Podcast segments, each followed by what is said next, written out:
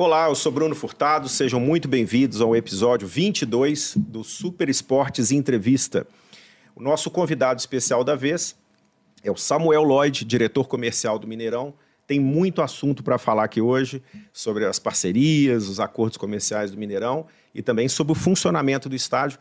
Queria agradecer muito, Samuel, sua presença e seja muito bem-vindo a esse espaço. Eu que agradeço a oportunidade de estar aqui esclarecendo as dúvidas do, dos, dos ouvintes, né, de quem lê aqui o Super Esportes e quem acompanha o trabalho de vocês. Beleza. Para entrevistar o Samuel Lloyd, eu tenho aqui ao meu lado o Thiago Matar e o repórter Tiago Madureira, ambos repórteres do Super Esportes.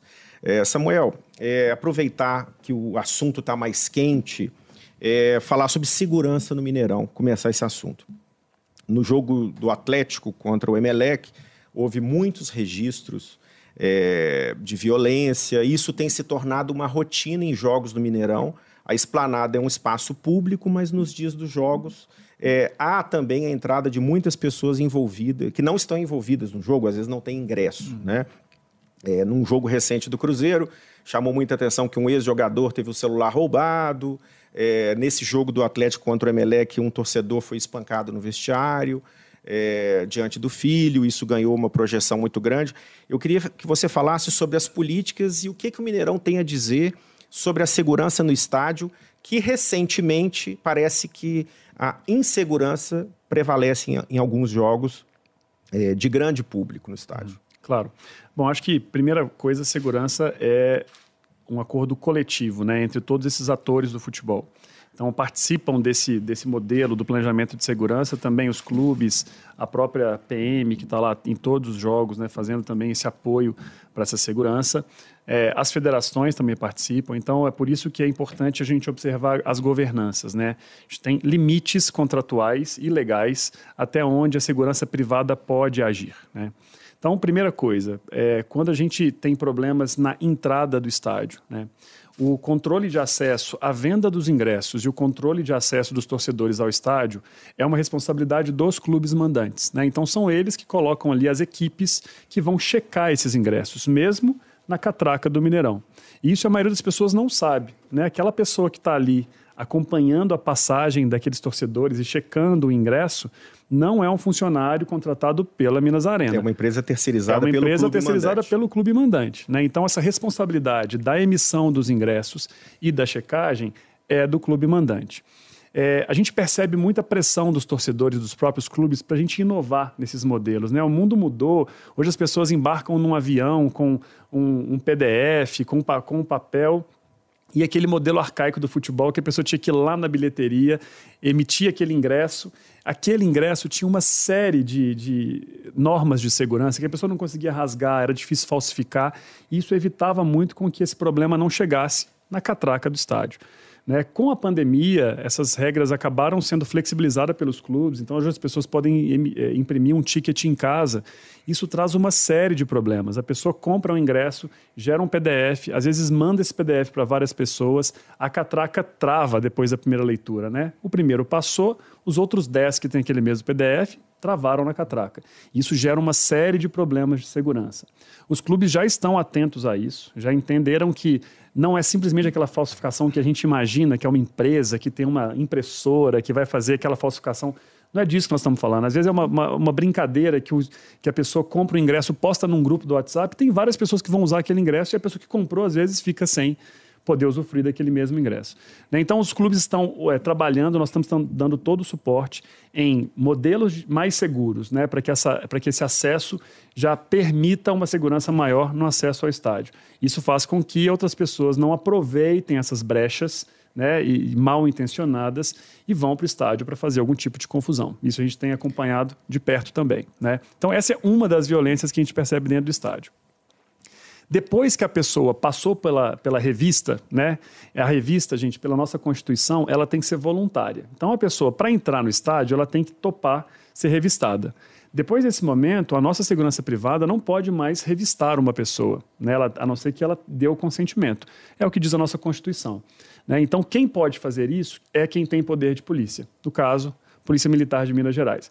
Então, só ela dentro do estádio, quando tem um caso, por exemplo, de furto de celular, que a gente tem visto né, esses números crescerem, pode realmente agir e revistar as pessoas. Então, o que a gente pede para os torcedores é que eles denunciem, né? Tive, ou façam um boletim de ocorrências. Na hora, a nossa equipe ela pode simples, ela pode é, entender se tem um suspeito, chamar a polícia e agir. A polícia vai registrar, a polícia vai agir. Mas crimes dentro do estádio são caso de polícia. Se as pessoas não registram o boletim de ocorrência, a polícia não age. E aí voltando para a sua pergunta, o que a gente vê é nesse último jogo, por exemplo, onde a gente tem percebido algumas solicitações de pessoas falando que o número cresceu muito, nós temos três registros de ocorrência. Aí tá de Mineirão. Não, Minas Arena não tem conhecimento informação disso. que nós tivemos da própria polícia hoje, apuramos também depois que saiu na Itatiaia, é de que o que registro de ocorrências são de três ocorrências dentro do estádio. Podem ter ocorrido as ocorrências fora do estádio, no trajeto do estádio, mas dentro do estádio foram três ocorrências registradas. Agora, só três ocorrências gente... de furto? Três ocorrências de furto. Agora, para ser bem é. objetivo, na esplanada, na área de acesso, a responsabilidade é do clube. É, na arquibancada, que existe um quadro de funcionários do Mineirão para orientação, mas também de segurança, a responsabilidade do que acontece no anel superior e inferior, inferior já na área de assentos, essa responsabilidade é do, do, da Minas Arena? Ela é uma responsabilidade compartilhada, né? Porque uma vez que uh, esses profissionais de segurança, eles também são contratados pelos clubes, né? Nós ajudamos no planejamento dessa segurança, né? A gente tem muita experiência nisso. Mas mesmo quando acontece um furto na arquibancada, ele sai da alçada, né? Dessa, dessa empresa de segurança, seja clube ou seja ou seja, a segurança privada do estádio, e passa a ser um caso de polícia. Então é por isso que, que as pessoas precisam fazer um boletim de ocorrência. Essa é a governança que funciona no Brasil. Funciona para futebol e funciona para um evento também. As pessoas têm reclamado que estão indo para eventos culturais no Mineirão e fora, em outros lugares, e estão tendo seus celulares roubados. Né? Às vezes as pessoas aproveitam aquele momento que o artista fala: todo mundo acende a luz do flash. Todo mundo pega o celular do bolso, levanta. Quem está mal intencionado já olha o modelo do aparelho já pronto, já, já tem aquela vítima no alvo. Então tem que tomar muito cuidado Mas com esse tipo de furto. tem um diagnóstico do que precisa melhorar em termos de segurança no estádio e ali e eu, na área da esplanada? E eu vou complementar, porque muitos roubos que a gente relata... Eu já presenciei em duas idas ao Mineirão roubos em banheiros, é, em que as pessoas foram surpreendidas por grupos e tiveram o celular roubado e outros itens no banheiro no fim do jogo, por exemplo, naquela uhum. região de bares entre a área externa uhum. e entre o anel inferior ou o anel superior. É, é, aí a responsabilidade é da segurança privada. E a Polícia Militar, nesse caso, tem só responsabilidade, é, na verdade, de fazer o boletim de ocorrência, porque não há policiamento militar assim uma prevenção tão grande, porque justamente porque a, a segurança privada é responsável por isso. É, a gente tem que lembrar, gente, que nós temos 365 câmeras de vigilância dentro do estádio Mineirão. Então, se as pessoas têm o celular furtado, e aqui vale a pena fazer a diferença, né? Nós estamos falando de furto, não estamos falando de roubo. Normalmente as pessoas não sabem para onde foi o celular. Elas percebem, se dão conta que, opa, meu celular não está mais comigo. Então elas não sabem quem foi. Mas se a gente tem mais ou menos o local onde aconteceu, mais ou menos o horário que aquilo aconteceu, a gente consegue resgatar essas imagens da câmera de segurança. E já aconteceu e tem acontecido, tem, tem hoje a Polícia Civil, no caso, é promovendo uma investigação dentro do Estádio Mineirão e outros espaços de eventos também da cidade, porque existem quadrilhas, né, quadrilhas organizadas, especializadas nesse tipo de furto de celular. Imagina que hoje as pessoas saem de casa com um aparelho que vale 10 mil reais no bolso. Né? E, e as pessoas também acabam fomentando o, o, converso, o, o, comércio paralelo, comprando peças, comprando equipamentos sem saber a procedência, e isso alimenta esse mercado. Infelizmente, esse é um problema conjuntural que todos têm que agir. Dentro do Mineirão, o que, que a gente recomenda para as pessoas? Elas podem é falar para a gente em que momento que aquele celular foi roubado, a gente pode buscar as câmeras de segurança e aí a gente tem o fato da responsabilização. Né? Então as pessoas vão na delegacia ou fazem um boletim de ocorrência pela internet e aí a, a polícia pode pedir essas imagens. Se a gente sabe exatamente o horário, o local, o setor onde aconteceu, nós podemos sim achar essas quadrilhas. Agora, para fechar esse assunto, em relação à prevenção nessas áreas de banheiros, que, por exemplo, foi o caso ontem de uma pessoa que foi espancada dentro do banheiro por seis pessoas, sete pessoas. É, o Mineirão tem um estudo e reforça o, o, a segurança privada nesses pontos em que há mais ocorrências? Nós tivemos uma outra ocorrência no jogo de ontem que foi sobre é, tentativa de gerar tumulto. Então eu não sei se nós estamos falando do mesmo caso. Então, nesse caso, o boletim de ocorrência foi registrado. Me referia ao caso do jornalista que foi agredido dentro do vestiário e teve itens pessoais roubados. Então, ne nesse caso específico, o ideal é que o jornalista registre o boletim de ocorrência e também é um caso de polícia. A agressão desse é um caso de polícia. A gente precisa acionar a polícia para investigar e a gente pode pegar todo mundo pela câmera de segurança que entrou nesse banheiro e fazer uma investigação de identificação desses, dessas pessoas. Beleza. Vou passar para o Tiago abrir um outro bloco aqui, abrir um tema específico agora, que é Cruzeiro. A gente vai falar de Cruzeiro, depois Vamos, a gente sim. volta a falar de assuntos gerais mais adiante, Samuel. Mas no último mês, após vazar uma informação de uma reunião entre o Ronaldo e o Zema, você foi ao Instagram de uma certa dose de revolta é, pelo tema da reunião, né? O eventual tema, a gente não tinha nenhuma, nenhuma oficialização de que seria esse o tema, mas todo mundo imaginou que seria a possibilidade de o Cruzeiro administrar o Mineirão. É, eu queria saber é, se depois disso, é, qual foi o desfecho disso, se, se, a diretoria da SAF te procurou, se esse princípio de divergência foi sanado e como é que você avaliou esse episódio? Claro, é, é, a gente às vezes esquece né, o poder que a gente tem hoje na, na, na, ponta do dedo do celular, né? Então aquilo, na verdade, foi até um tom, em tom de ironia que eu, que eu postei, né? Acho que é, a gente tem algumas, algumas uh, reuniões né, periódicas com a, com a equipe da SAF, como também temos reuniões com a equipe da associação. Né? Lembrando que ainda tem uma, uma, uma relação ali, inclusive um acordo judicial é, com a associação e que essa, essa transição ainda não está clara para nós, né? O que que é, o que que da associação foi para a SAF e o que que não foi. E eu acho que não é clara para nenhum dos atores desse processo, né? É, a gente falou aqui, é, antes da gente começar essa, essa gravação, né, esse bate-papo, das questões de governança. Né? Então, acho que o, o que está faltando para nós, brasileiros, de maneira geral, é entender essas questões de governança. Né? Quais são os limites contratuais, qual, o que, que diz a lei em relação à gestão, à administração de um bem público, como é o caso do Mineirão. Então, o caso do Mineirão é, lá atrás, em 2010, o governo precisava reformar o estádio para a Copa do Mundo. Ela tinha esse compromisso, o governo disse que não tinha dinheiro para fazê-lo, então ele lançou uma PPP em que um sócio privado faria todo o investimento né, dentro desse estádio Mineirão e depois do estádio pronto é que o Estado começaria a pagar contraprestações para esse sócio privado. Né? Então as pessoas esquecem disso, as pessoas acham que o, ah, eu já ouvi, né? O Estado está pagando, é, fazendo lucro da Minas Arena. Não, o Estado está reembolsando um valor investido numa obra de um bem público do estado de Minas Gerais. Era essa a tônica. Só para vocês saberem, então, os outros estádios, inclusive Independência, não foram feitos desse jeito. Feito daquele jeito e que a Independência gente... foi construído com dinheiro público, se não Exatamente. me engano, 160 milhões, e depois uma empresa privada assumiu a gestão e inclusive não pagou nem o América nem o exatamente e mais né o que nós estamos acostumados nas obras de, de, de, de reforma de posto de saúde de hospital são reformas que são feitas orçadas num valor X, elas custam 3x, que foi o caso da dependência, foi orçado em, se não me engano, 44 milhões, custou quanto? 160. 160. Estado Atlético. Não é entregue no prazo, né?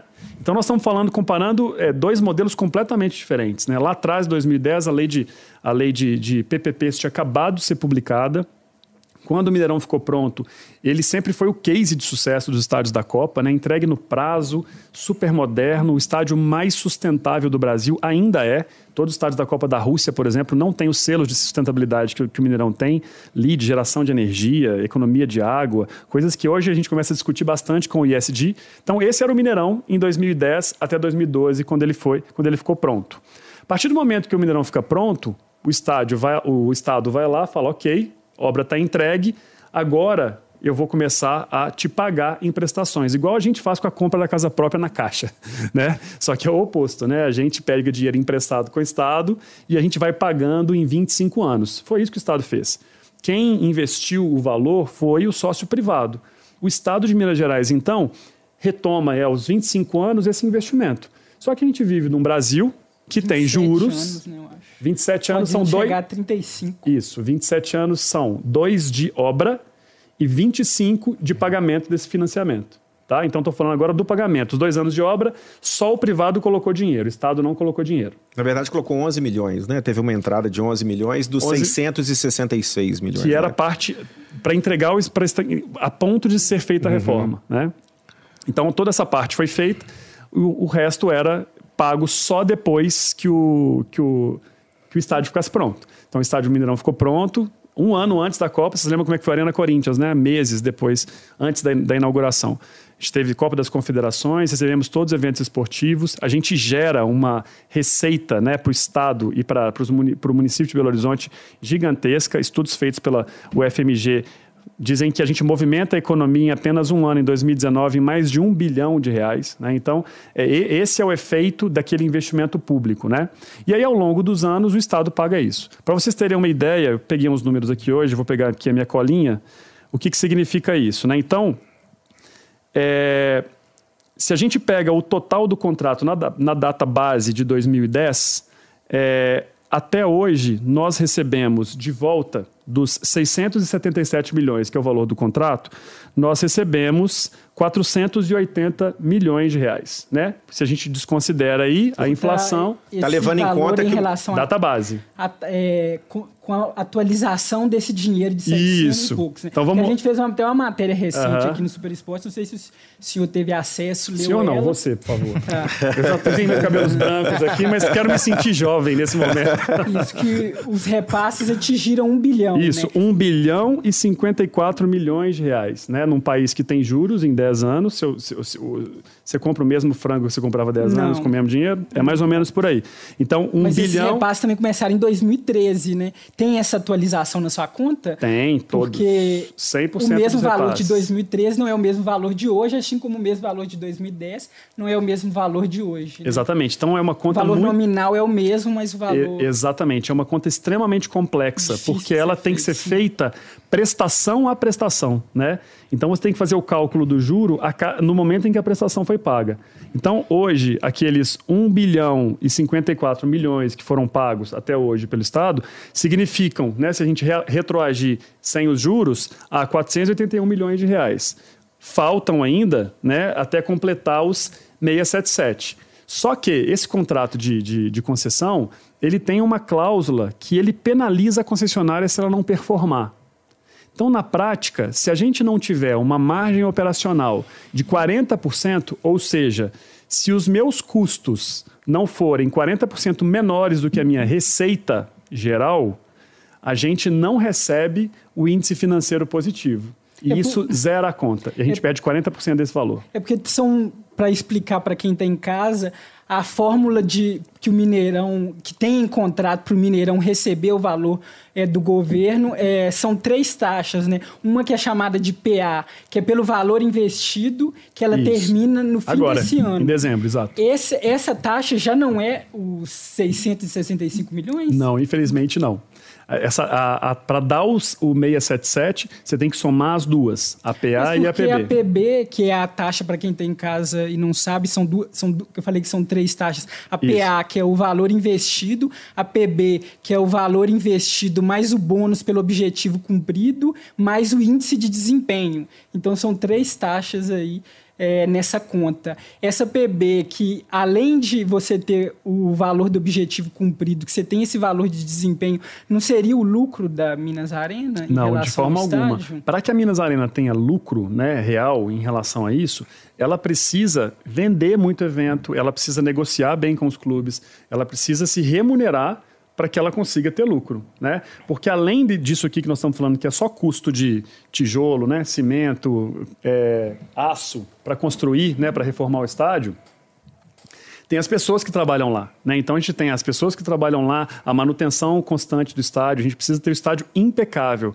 porque um desses índices que você citou aí agora é o índice de conformidade, disponibilidade do estádio. Ou seja, o estádio tem que estar impecável sempre, porque senão a gente abaixa a nossa nota que é um multiplicador, e a gente tem a PB com uma redução. Né? Então, como hoje a gente, por exemplo, não ganha uma margem de 40% em cima daquela receita do jogo, por exemplo, a gente sempre tem o IF prejudicado. Tá? Então, para a pessoa de casa entender é o seguinte: tinha um valor lá de contrato lá na origem. Esse valor era 677 milhões. O Estado falou: privado, investe aí e eu vou te pagar em 25 anos depois que estiver pronto, beleza? Beleza, o privado foi e topou. Nos três primeiros anos dessa operação, tinha lá o, período de aprendizagem dessa, dessa concessão.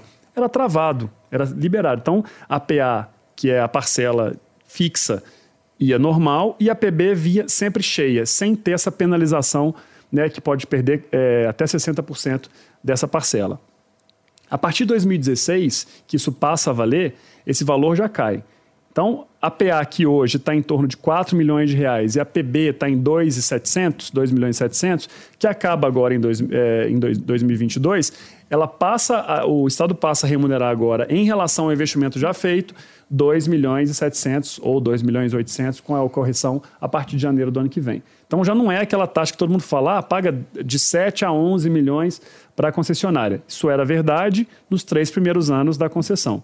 Né? Depois que a gente tem essa, essa influência dos índices de, de disponibilidade, de, de conformidade, de desempenho financeiro, essa taxa já cai. Tá? Mas em janeiro, agora eu acho que foram de 7 milhões. Exatamente, porque nós ainda estamos. As duas taxas. Isso, as duas taxas, é isso que eu falei. É 4 milhões de reais e um pouquinho da PA, aliás, 400, é 4 milhões de reais da PA, e a gente tem é, 2,7, 2,8 aí da, da PB, que aí vai somar esses 7 milhões de reais. Tá? Esses 7 milhões de reais é a, é a verdade até dezembro. A partir de dezembro isso cai porque eu não tenho mais de 4 milhões de reais. Tá? E eu até tinha feito uma estimativa aqui, a gente até. O senhor começou a puxar esse assunto. Ao senhor de novo. É, desculpa. Cara educado. E... Tô muito velho, né, gente? Fala sério. Eu acho válido é, colocar isso agora. É, eu fiz uma estimativa considerando o valor de PB de 2 milhões de reais ao mês com o contrato até 2040, que dão 216 meses, isso vai render 432 milhões para Minas Arena considerando 2 milhões, que é um valor menor do que o senhor falou aí. E até 2048, considerando 35 meses, vão ser 624 milhões de reais. É mais, tá? É você está com o número abaixo, é, tá? O número está errado que você, que você tem. Se a gente considerar o Mas é saldo... É, é, se a gente considerar o saldo, tá? Se a gente pensar que essa, essa PB aí, que é não performando, né, 100%, a gente teria que receber do Estado ainda é, 809 milhões de reais. Até esse é o valor. Quanto? Até 2037, que é quando finda o contrato. 37. Tá? Então, esse é o valor. É porque você calculou com 2 milhões. É, não, e é a mais. É, eu fiz uma projeção. Então, você fez valor, abaixo. A menor é. taxa PB recebida. Eu fiz a projeção é, com valor menor para poder Exato. até perguntar para o senhor que tem Sim. mais informações. Agora, isso, na database do contrato, equivale a 50 milhões de reais. Né? Então, se a gente. Mas como é que é feita essa conta? Baseada na Selic, né? Conta de juros. Então, qualquer pessoa de contabilidade pode fazer a conta para você. Eu também não sou dessa área, sou de comunicação, assim como vocês, né? Mas é uma conta contábil. Então, quanto mais tempo você demora para você ressarcir aquele investimento, mais cara fica aquela conta, né? Porque os juros vão aumentando ao longo desse tempo. Né? Então, a gente tem aqui. Então, o valor nominal vai ser quase 2 bilhão, bilhões no final. O valor nominal em 25 anos, em 27 anos de contrato, ele, ele pode chegar a 2 bilhões de reais. É isso aí baseado né? na Selic atual, né? Exatamente. Porque a Selic oscila, estava 2% e agora está mais de 12%. Exatamente. Então, assim, a gente fez baseado na Selic real, né? na taxa real da, da, da Selic como projeção de futuro. E o senhor aí que acha que é um sabe. bom contrato para o governo de Minas, para o povo mineiro? Esse... Eu, eu acho que é um bom contrato porque a gente esquece que o, a dívida interna brasileira é um dos maiores problemas que a gente tem da, da nossa economia, que inclusive jogam essa taxa de juros nossa lá para cima. Né? A, gente, a gente deve ter ouvido aí quantas vezes o Zema falar o estado que ele pegou é, quebrado. Né? Então, o Zema falou isso muitas vezes. Então, o que era muito comum para o brasileiro, a gente lida com isso, são de governos que não seguiam uma responsabilidade fiscal, e essas novas leis elas vieram para trazer responsabilidade fiscal. O governador gastava todo o dinheiro que tinha em caixa e o que não tinha, jogava essa dívida muito para frente, gerava uma dívida interna gigantesca que depois tirava qualquer chance do próximo ter alguma chance de investimento. Eu estou falando de investimento em educação, em saúde, em estradas, né? estou falando disso.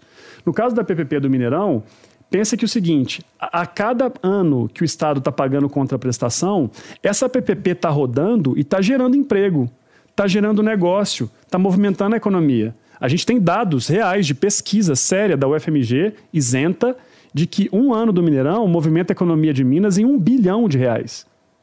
Então, a cada ano, o Mineirão gera para o Estado, para o Brasil, para a cidade, um bi. E nós estamos falando que em 25 anos esse investimento estadual pode custar 2 bi. Né? Quando a gente tem grandes eventos esportivos, esse número se multiplica. Se a gente pesquisar algumas, acho que a FIP fez um levantamento, só o valor que trouxe para a economia mineira em relação à realização das Copa das Confederações, Copa do Mundo e também dos Jogos Olímpicos, esses valores eles são muito maiores do que esse 1 bi. Esse 1 bi é num ano normal do Mineirão, com jogos de Cruzeiro e Atlético e um monte de evento que a gente traz. Então, é isso que não entra na conta das pessoas. As pessoas olham uma, essa, essa relação objetiva. Mas se a gente pensa em retorno para o contribuinte, é uma excelente PPP. Só que todo mundo olha só esse número absoluto. Sem, sem entender o que, que isso gera para a economia. Se a gente pega um outro caso que é muito fácil de analisar, é só atravessar a rua, é a gente olhar o Mineirinho. Nesse tempo todo que o Mineirinho é, que o Mineirão está reformado, movimentando a economia, o Mineirinho teve pouquíssimos eventos. Ele não conseguiu ter essa geração de divisas. E eu realmente acredito que com essa nova concessão, que é incrível, né, que o, que o governo fez agora, que vai revitalizar aquele equipamento que estava abandonado, né, e que agora com investimento privado vai gerar mais entretenimento, movimentar a agenda da cidade, trazer novos empregos. Né, e, e é isso, é Belo Horizonte ter uma cidade, ser uma cidade viva culturalmente. E é esse papel que a gente tem. E é por isso que o Estado investe em infraestrutura social, em infraestrutura de entretenimento. Né? Eu não vejo outro motivo. Eu não vejo por que o Estado investir em é, é, infraestrutura simplesmente para atender agremiações esportivas. Né? Eu acho que o objetivo é que elas cresçam, se desenvolvam e se sejam cada vez mais autônomas. Quando a gente olha para o Wembley, por exemplo, que é um estádio público na Inglaterra, tinha lá vários jogos, né, vários times jogando. Hoje o Wembley também é uma casa de entretenimento, centro de convenções, porque os times hoje já têm sua própria casa. Né? A gente vê aí todos os times, né, o campeonato crescendo e esses times se emancipando, tendo seus próprios investimentos, porque o futebol é tratado de maneira profissional. Enquanto nós tratarmos o futebol no Brasil como sindicato, né, como força de pressão política, esse futebol não cresce. Então, esse movimento que tem aqui em Minas Gerais, eu realmente espero que ele se contamine no Brasil inteiro. Porque o que a gente está vendo aqui no Brasil, aqui em Minas, aqui em Belo Horizonte, é o futebol sendo tratado de forma séria. Quando a gente vê aí Atlético né, é, profissionalizando a gestão, o Cruzeiro com uma SAF, o América né, com uma gestão também profissional e, e crescendo no futebol, isso traz para a gente uma esperança e eu admiro muito essa história. E eu acho que o Mineirão participou de uma forma crucial nesse desenvolvimento, né, gerando receita para esses clubes ao longo desses anos. Samuel, voltando aqui para o Bloco do Cruzeiro, a gente parou para falar de alguns certo. assuntos técnicos, mas você falou sobre alguns encontros que você já teve com a direção da SAF. Eu queria saber, depois desse episódio específico, se vocês já encontraram, se a, relação, se a relação está azeitada?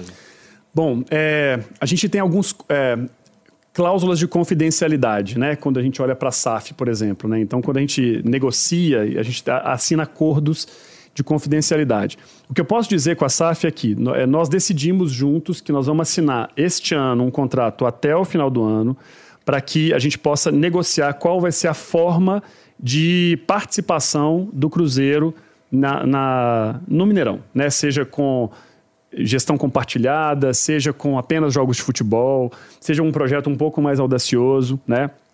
O que a gente entende hoje é que existem várias questões a serem resolvidas entre a instituição Cruzeiro, que para a gente ainda é um pouco nebulosa, o que é associação, o que é SAF.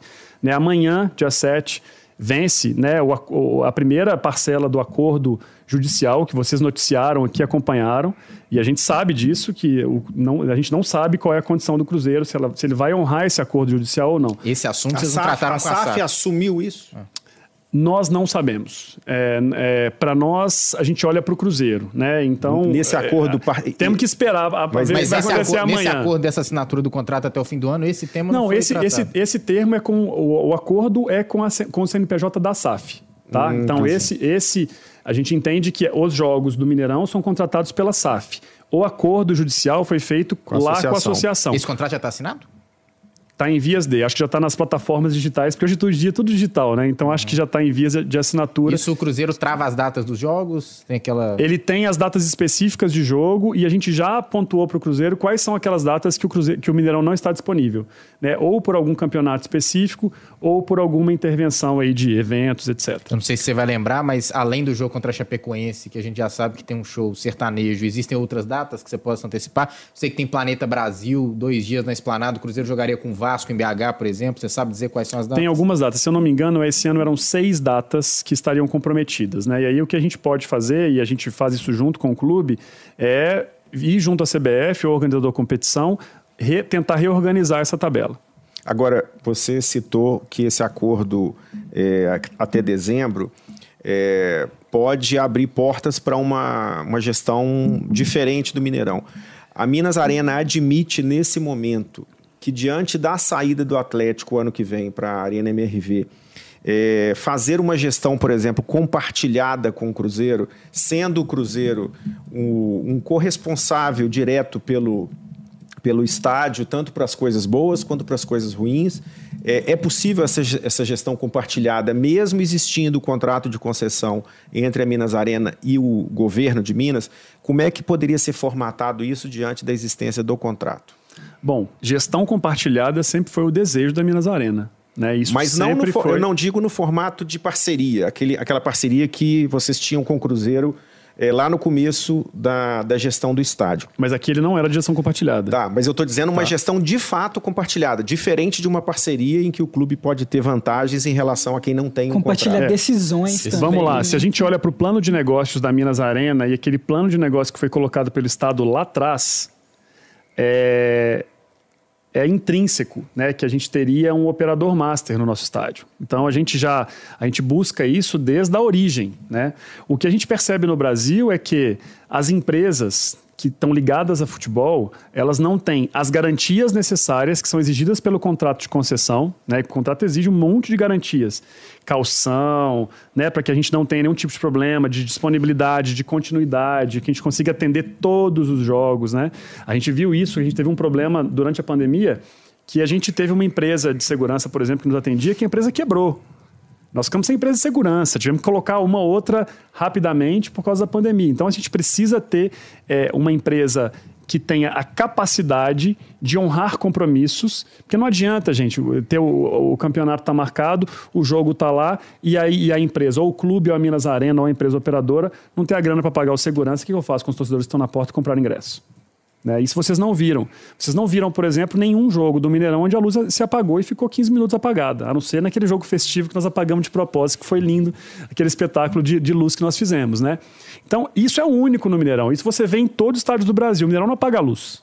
Não tem isso. Desde que vocês conhecem do Mineirão, o Mineirão é um, é um estádio que a operação roda tranquilamente porque a gente tem todas as garantias né, que, o, que, que esse próprio contrato de, de PPP sempre exigiu. Então, toda a operação hoje no Mineirão ela está preparada para um modelo FIFA. Eu tenho no break, que consegue segurar o estádio funcionando no break gerador por oito horas, se acabar a luz por oito horas em Belo Horizonte.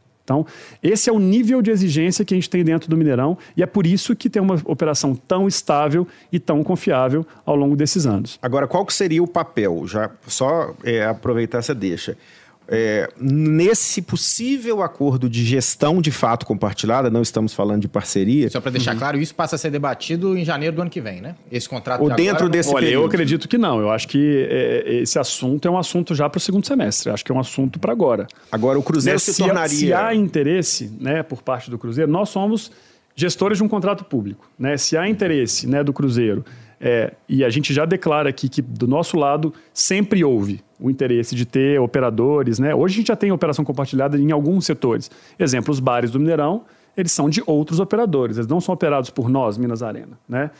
Nós trouxemos operadores antigos, que estão lá 40, 50 anos de estádio, operam os nossos bares hoje. Então a gente tem esse modelo já. Então, qual é o, o desejo do clube ou de qualquer empresa que quiser falar com a gente? Ah, eu quero operar os eventos do estádio. Eu quero operar os jogos de futebol do estádio. A gente está super aberto. Né? Então as pessoas elas vão ter que atender. Então, por exemplo, se o Cruzeiro hoje fosse esse parceiro operador, ele teria que, por exemplo, operar jogos do Cruzeiro e do Atlético. Eu não tenho opção de falar agora o Cruzeiro operador Atlético, você não joga aqui. Ou América, se ele quiser Mas jogar, esse não joga cenário aqui. vai mudar a partir do ano que vem. Qual que é a responsabilidade desse futuro operador, é, por exemplo, em se tratando da matéria-prima do Cruzeiro, que é futebol, né? Qual que seria a responsabilidade Assume- dele se ele assumir? assume 100% das responsabilidades, direitos e deveres desse contrato de concessão. Né? Então ele tem que ter a manutenção corretiva. né? Então hoje, vamos lá, o Cruzeiro quando vai jogar no Mineirão, aquele custo Mineirão que o Cruzeiro olha é daquela partida daquele dia, certo? Ele não olha se queimou uma lâmpada no dia seguinte e tem que trocar a lâmpada. Ele não olha se eu tenho que ter um investimento porque o meu no-break estragou. Isso- esse custo não é compartilhado com o clube. né? Ele paga aquela partida naquele dia. Quando eu tenho um operador master no estádio, ao invés dele olhar um custo ali que deve ser em torno de 6 a 10 milhões no ano, dependendo do, do número de jogos que eu tenho e da, da- da- do número de torcedores, né? Porque quanto maior o torcedor, maior o custo do jogo. É, ele olha para 40 milhões, que é o que custa gerir um estádio daquele tamanho, né? Então, são escalas completamente diferentes. O que você assume de responsabilidade quando você é um operador master é fazer o dia a dia funcionar. Agora, nenhum negócio neste mundo funciona, qualquer casa de evento, buffet infantil, abrindo só 30 dias por semana. Ó, desculpa, por ano. Né? Com 33 jogos por ano, você não consegue manter uma estrutura daquele tamanho. E aí é por isso que a gente tem que investir em outras atividades que geram fluxo, que geram receita no, no dia de não jogo. Né? Esse é o maior desafio de qualquer arena do Brasil. Quando isso não acontece, o que, que rola? Quem paga a conta desse dia de não jogo para clubes que têm hoje né, as suas próprias arenas é o futebol. Então isso tira o dinheiro do investimento, da compra do jogador. Isso tira o dinheiro de outros lugares que o futebol precisa investir. Investimento num CT, por exemplo. Né? Porque você tem que manter ali uma arena funcionando. Mas a Minas Arena, por exemplo, ela já tem expertise em gestão de eventos, tanto futebol quanto shows. Se o Cruzeiro entra como um gestor, é, um- um- uma gestão, numa gestão compartilhada e assume só o futebol, a Minas Arena se manteria, estou falando hipoteticamente, ela se manteria responsável pelos shows, pelos eventos. Nesse caso, é, o Cruzeiro teria é, um custo anual aproximado de quanto? Falando especificamente de futebol. Olha, eu acho impossível cuidar só do futebol. É, porque só do futebol é praticamente o que já é hoje. Né? Porque aquele o custo daquele dia hoje ele já é do clube. Né? Então é quase, é quase como se fosse isso. É, é muito difícil, as relações elas, elas estão muito ligadas. Então, por exemplo, hoje a gente faz no Mineirão um jogo de 20 mil pessoas dentro da arena e eu estou com um festival para 10 mil pessoas no estacionamento G1 né? Porque é isso que faz o negócio acontecer. O calendário do futebol brasileiro ele é feito nos cinco minutos do, da, da prorrogação. Né? A gente não fica sabendo com essa antecedência toda se eu vou ter um jogo na segunda ou, aliás, na sexta, no sábado, domingo ou na segunda. Né? O, o calendário sai assim, ele pode ser de segunda, a- de sexta a segunda. Como é que você faz a previsibilidade, né? E tem Você trouxe aí uma desempenho também dos É. clubes, né? Se o clube continua nas competições Exato, vai mata-mata, passando para as etapas, né? novas datas são Exato, preenchidas é. ali dentro daquele calendário. Então, acho que essa é uma dificuldade constante. E isso também responde uma outra coisa que você trouxe, que você falou assim, cara, isso vai mudar a partir do ano que vem. Cara, sabe que eu não sei se vai mudar? Quando eu olho para o projeto da NMRV, né, que é um projeto super bacana, muito conceitual, olhando para eventos também, eu acredito que vai acontecer o que aconteceu também com o Palmeiras. Como é que é o Palmeiras? Palmeiras tem que jogar, às vezes, sete jogos fora de casa. Por quê? É Se você é- quiser trazer um grande show internacional, você vai ter que alugar aquele estádio com um ano de antecedência. E o Atlético vai ser sempre bem-vindo no Mineirão. Como sempre foi. Nós estamos falando de um estádio público. Então, se o Atlético quiser botar um show lá, porque fez o, o compromisso com um ano de antecedência, e naquele momento precisar jogar no Mineirão, ele vai jogar. As portas vão estar sempre abertas. Nós estamos falando de um estádio público, que continua sendo público, que é uma PPP. Né? Então, isso aconteceu, acho que já aconteceu sete vezes com o Palmeiras e jogando no Pacaembu. Agora que o Palmeiras não está com o Pacaembu, né, que ele está em reforma, eu acho que ele vai jogar na Arena Barueri, se não me Pacaembu engano. foi destruído, na verdade, né? Ah, eu acho que ele vai ser revitalizado e vai, ser, vai virar um, um, um patrimônio muito bacana para a população. Eu, eu, eu acredito que todas as partes que tinham que ser preservadas e eram tombadas, elas foram preservadas. Foi um projeto, eu acompanhei bem de perto. Inclusive, a, a, mesma empresa que conquistou o projeto do Pacaembu é a empresa que ganhou o projeto do Mineirinho. Então, acho que isso traz para a gente muita seriedade, muita confiança de que, do que, pode ser feito aqui também. Mas vai manter né? os jogos? No, lá vai ter um espaço para jogos? É, tem, tem, vai ter um espaço para jogos. É, é, ele está apto a receber jogos também, né? Agora, então, Samuel, então, nesse modelo, uh -huh. nesse modelo eventual de um gestor master presente no Mineirão, Sim. você acha que é mais interessante para essa empresa, é, para esse parceiro, é, esse gestor compartilhado, assumir tudo, toda a gestão. Como que fica o contrato do Mineirão com o governo? Ele se mantém é, da forma que existe e é como se fosse um arrendamento do Mineirão a esse gestor master? Qual que é o modelo é. de contrato com esse gestor master? Então vamos lá, vamos fazer só um disclaimer aqui, né? Gente, para acontecer um operador master, exige uma série de documentações. O próprio governo de Minas tem que entrar nisso para entender como é que fica né, essa operação, porque isso basicamente muda até o jeito que é feita aquela conta que nós falamos aqui no início. Né? Aquele cálculo lá da margem operacional, isso muda completamente. Tem que ser feito um novo contrato? Não, não precisa ser feito um novo contrato. O contrato permite isso. Como eu falei, o plano de negócio do próprio governo, lá feito lá na origem, ele previa um operador master para o estádio. Né?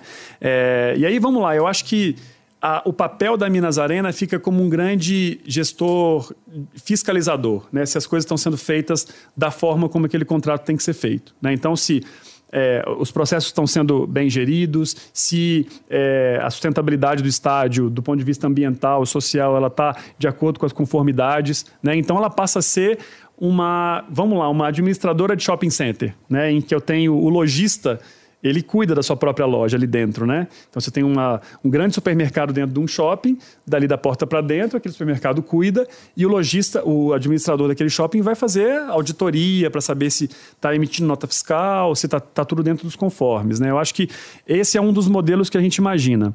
É, é uma conversa longa, sabe, Bruno? Não é uma conversa que é por isso que eu falei assim, eu acho que se, se tem o um interesse, ele tem que começar esse ano, né, essa conversa. Porque é, é, é, difícil, são muitos fatores que têm que ser colocados à mesa, né? Inclusive em relação à lucratividade, né? Hoje a gente sabe que o Mineirão é um estádio superavitário, né? A gente consegue pagar as contas por causa dos volumes de eventos que eu tenho. Quando a gente olha para estádios de clubes, e aí eu tô, vou fazer aqui um, uma, uma, uma, uma, super. Eh, mandar um oi aí para os meus amigos do Allianz Parque, que é um estádio gerido por uma concessionária, não é uma concessionária lá, é uma parceria privada-privada, né? Mas é uma gerido por uma empresa de entretenimento que atende a um clube de futebol. Lá é isso. Quando a gente olha para todos os outros modelos em que o estádio é gerido pelo clube, você não tem o índice de atividade que a gente tem no Mineirão. Se, se vocês conseguirem me falar um, não, eu bato eu, palma. Eu sempre, eu sempre né? destaquei isso. As duas referências que a gente tem são Allianz Parque e Estádio Mineirão. Os outros estádios do Brasil não geram essa atividade. Eu já conversei com, com operadores de estádios grandes que eu falei: e aí, você faz jogo corporativo aí no seu gramado? Não, imagina, de jeito nenhum. Por que, que você não faz? Ah, porque, cara, eu marquei o jogo corporativo, a empresa me pagou 100 mil reais para usar o gramado de um jogo corporativo, vem o treinador e fala que quer fazer um treino no estádio. Não no CT, no estádio. Porque ah, que é 100 mil reais, gente. Paga 2 milhões por mês para cada jogador. O que, que é 100 mil reais? Porque eu quero fazer o treino aqui. Então, o tipo de gestão, né, que quando, quando você está o clube olhando para um estádio de futebol, é completamente diferente quando você tem uma empresa de entretenimento gerindo um estádio de futebol, que é o caso da Minas Arena e que é o caso lá da W Torre Entretenimento, né, que eu, inclusive, admiro o trabalho deles, a gente olha para eles o tempo todo, tá? Samuel, é, eu queria voltar um pouquinho, parar de falar um pouquinho sobre essas coisas hipotéticas, porque é uma certo. coisa que, né? Uhum. E voltar para esse contrato de agora, esse contrato que vocês estão em vias de assinar. O que, que o Cruzeiro terá de benefício nesse contrato em relação ao que vinha sendo praticado nos últimos meses, anos? Estava jogando sem contrato, né? Assim, Bom, ele, ele, ele, ele, garante ali aquelas datas que, né, que ele tem de jogo. Eu acho que o maior benefício que o Mineirão traz para qualquer clube de futebol, gente, é ser um multiplicador de receitas. Né? Como eu falei aqui, o, o Mineirão é um lugar onde as pessoas podem vender até 60 mil ingressos Né? A torcida do Cruzeiro é uma torcida gigantesca, apaixonada, que comparece ao estádio.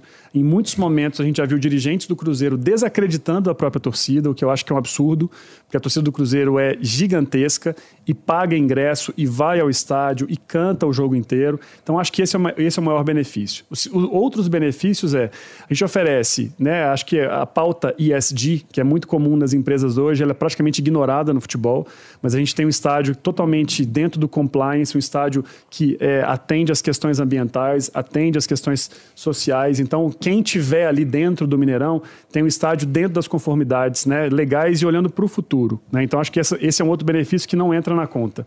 A gente tem uma abertura gigantesca para que o clube ajude a melhorar essa operação e tem o nosso suporte com muita experiência, lembrando que a SAF, nós estamos falando com pessoas que são novas nesse modelo do futebol, elas não estavam presentes antes, muitas pessoas ali trabalham com futebol, mas em outras esferas, né, estavam na Europa, etc., que não, vocês sabem muito bem que não é comparável ao modelo brasileiro hoje.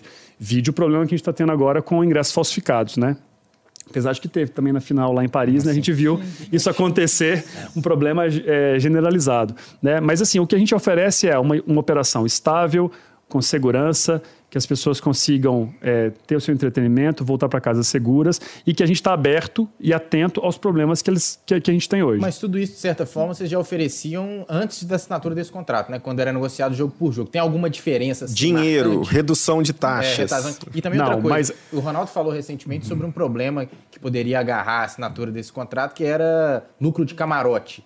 Ele deu a entender que a Minas Arena levava todo o lucro, mas se o Cruzeiro não jogasse, a venda do camarote não adiantava nada, porque o, o comprador desse camarote não teria nada a assistir. É, e é, é muito fácil, né? A gente pode trocar a, o que a gente recebe com a venda de camarote por um preço de aluguel do estádio, né? Porque hoje não tem. Né? Os estádios, a gente não paga hoje. Hoje, se um produtor de evento quiser fazer um show no Mineirão, ele vai pagar minimamente 500 mil reais para entrar. A gente não tem isso com os clubes de futebol. Então a gente entra no risco. Exatamente isso. Esse conteúdo eu não te cobro os custos da operação do estádio, segurança, limpeza, brigadista, etc., a equipe que está trabalhando, mas eu não tenho ali um valor de aluguel. E a minha remuneração fica em cima desse risco. Quando eu tenho um jogo bom, eu vendo bem. Quando eu tenho um jogo ruim, eu vendo quase nada. Mas né? o que então é, queixa é constante, que é o valor das taxas, do, o custo de, da operação do estádio, e por isso o Cruzeiro começou a abrir é, setores, poucos, é, setores, né? poucos setores em seus jogos é, e fazendo a venda à medida que os ingressos se esgotam. É, qual seria a vantagem mais importante nesse contrato, uma vez que o Cruzeiro quer redução da, do custo da operação? O custo da operação não é alto. E aí eu trouxe números aqui para dar para vocês, e aí vocês me dizem o que, que vocês acham se é alto ou não, tá? É, eu estou aqui com os oito cenários. Vou falar só os três últimos, que é um jogo com um público de 43 mil pessoas, por exemplo, que é o cenário que o custo por torcedor é de 8,07. É, o cenário em que eu tenho 52 mil torcedores, em que o custo por torcedor é de R$ 6,99, ou seja, do ingresso que o torcedor paga, R$ 6,99 ficam para pagar esses custos do Mineirão. E um cenário em que eu tenho casa cheia, 59 mil pessoas, 60 mil pessoas, com 6,80. Tá? Ou seja, quanto mais gente no estádio, mais, mais eu divido esse custo de, né, por segurança. O que custa caro no estádio de futebol, gente, se chama cadeira vazia. Quando um clube abre um jogo para 60 mil pessoas e vende 10 mil ingressos, ele paga pelos 60 mil.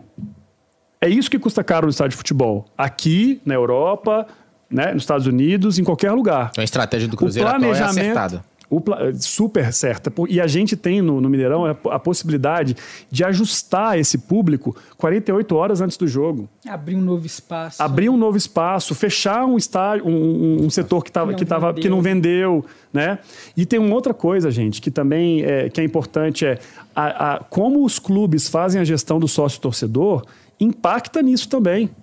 A gente viu o Ronaldo lá falando no primeiro jogo que ele não ganhou nada, né? Mas ele ofereceu de graça. Vocês viram isso? Era de graça. É, não, não, pagava. Os dois primeiros. Os dois, né? primeiros. Os dois primeiros jogos. Então é, claro, é caro mesmo a operação. Não está entrando receita, tem que tirar do caixa. Certo? Então, é, a gente tem que olhar para os dados. Né? Então, gente, qualquer clube é, vai, obviamente, reclamar de custo. Eu, eu também reclamaria. No passado, quem fazia segurança era a Polícia Militar. Quem pagava o custo da operação da empresa privada que o clube levava a receita éramos estado. nós contribuintes. É o Estado. Não, o Estado não é nós, né? Não. Seu imposto, não, meu imposto, sim, né? Por meio Vamos lá, Estado. a gente esquece que a gente que está pagando. Às vezes você nem gosta de futebol e está pagando pelo custo né, daquela segurança que é feita ali. Então, hoje, isso é feito desde o Estatuto do Torcedor, né, que quebrou essa, essa, essa... Hoje, nós temos que entender que nós estamos falando do futebol, que é o esporte mais patrocinado, com maior renda, com a maior receita, e eu diria com uma das piores gestões, de forma geral, globalizada, que a gente tem no Brasil. Uhum. A gente vê outros esportes aí que não tem esse número de patrocinadores e que estão lá sobrevivendo, crescendo, conseguindo seu espaço, vendendo ingressos. Mas o futebol precisa se profissionalizar. E eu acho que falar disso aqui, olha, de custo por torcedor, traz para a gente uma visão. Né? Se eu estou falando que com 10 reais num jogo de 40, de, de 60, tem lucro para o clube, tem alguma coisa errada. Mas, mas, rapidinho, só se você pudesse claro. especificar, só para a gente finalizar certo. esse tema, é, as mudanças realmente do que estava sendo praticado, Cruzeiro jogando lá jogo por jogo e desse contrato. O que, que o Cruzeiro recebeu Olha, não, de benefício assim, a, o, bene, o, benefício que ele tem é que basicamente eu bloqueei aquelas datas de as evento. Datas. Porque se o Cruzeiro ou o Atlético ou qualquer outra agremiação que quisesse jogar no Mineirão e não tem um contrato até o final do ano, se eu tenho que pagar essa conta que eu falei para vocês aqui, eu vou encher de evento. Uhum. Eu não tenho compromisso, que eu tenho jogo. Entendi. Eu não sei se eu tenho jogo. Como e é que essas, eu vou pagar essa conta? E essas seis datas que você mencionou que já tem eventos, vocês estão, eh, você acha que é, é, há otimismo assim para que o Cruzeiro mande jogos nessas datas? Eu entendi que essas seis datas não, teriam é, jogos Não, as seis datas que eu falei são datas que eu já sei que eu tenho eventos, que o gramado está bloqueado e que ou a gente tem que mudar a tabela junto à CBF. Mas essas seis datas estão coincidindo com os jogos do Cruzeiro?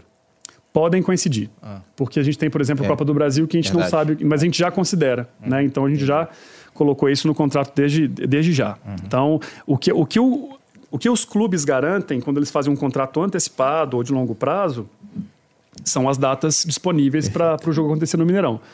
A gente em tem uma independência. Camarote, em relação ao camarote, por exemplo, do Ronaldo, o Cruzeiro aceitou ficar nessa modalidade que já era antes. O camarote fica, o dinheiro fica para Minas Arena. Exatamente, exatamente. Os camarotes, eles são, eles são nossos, sempre foram, né?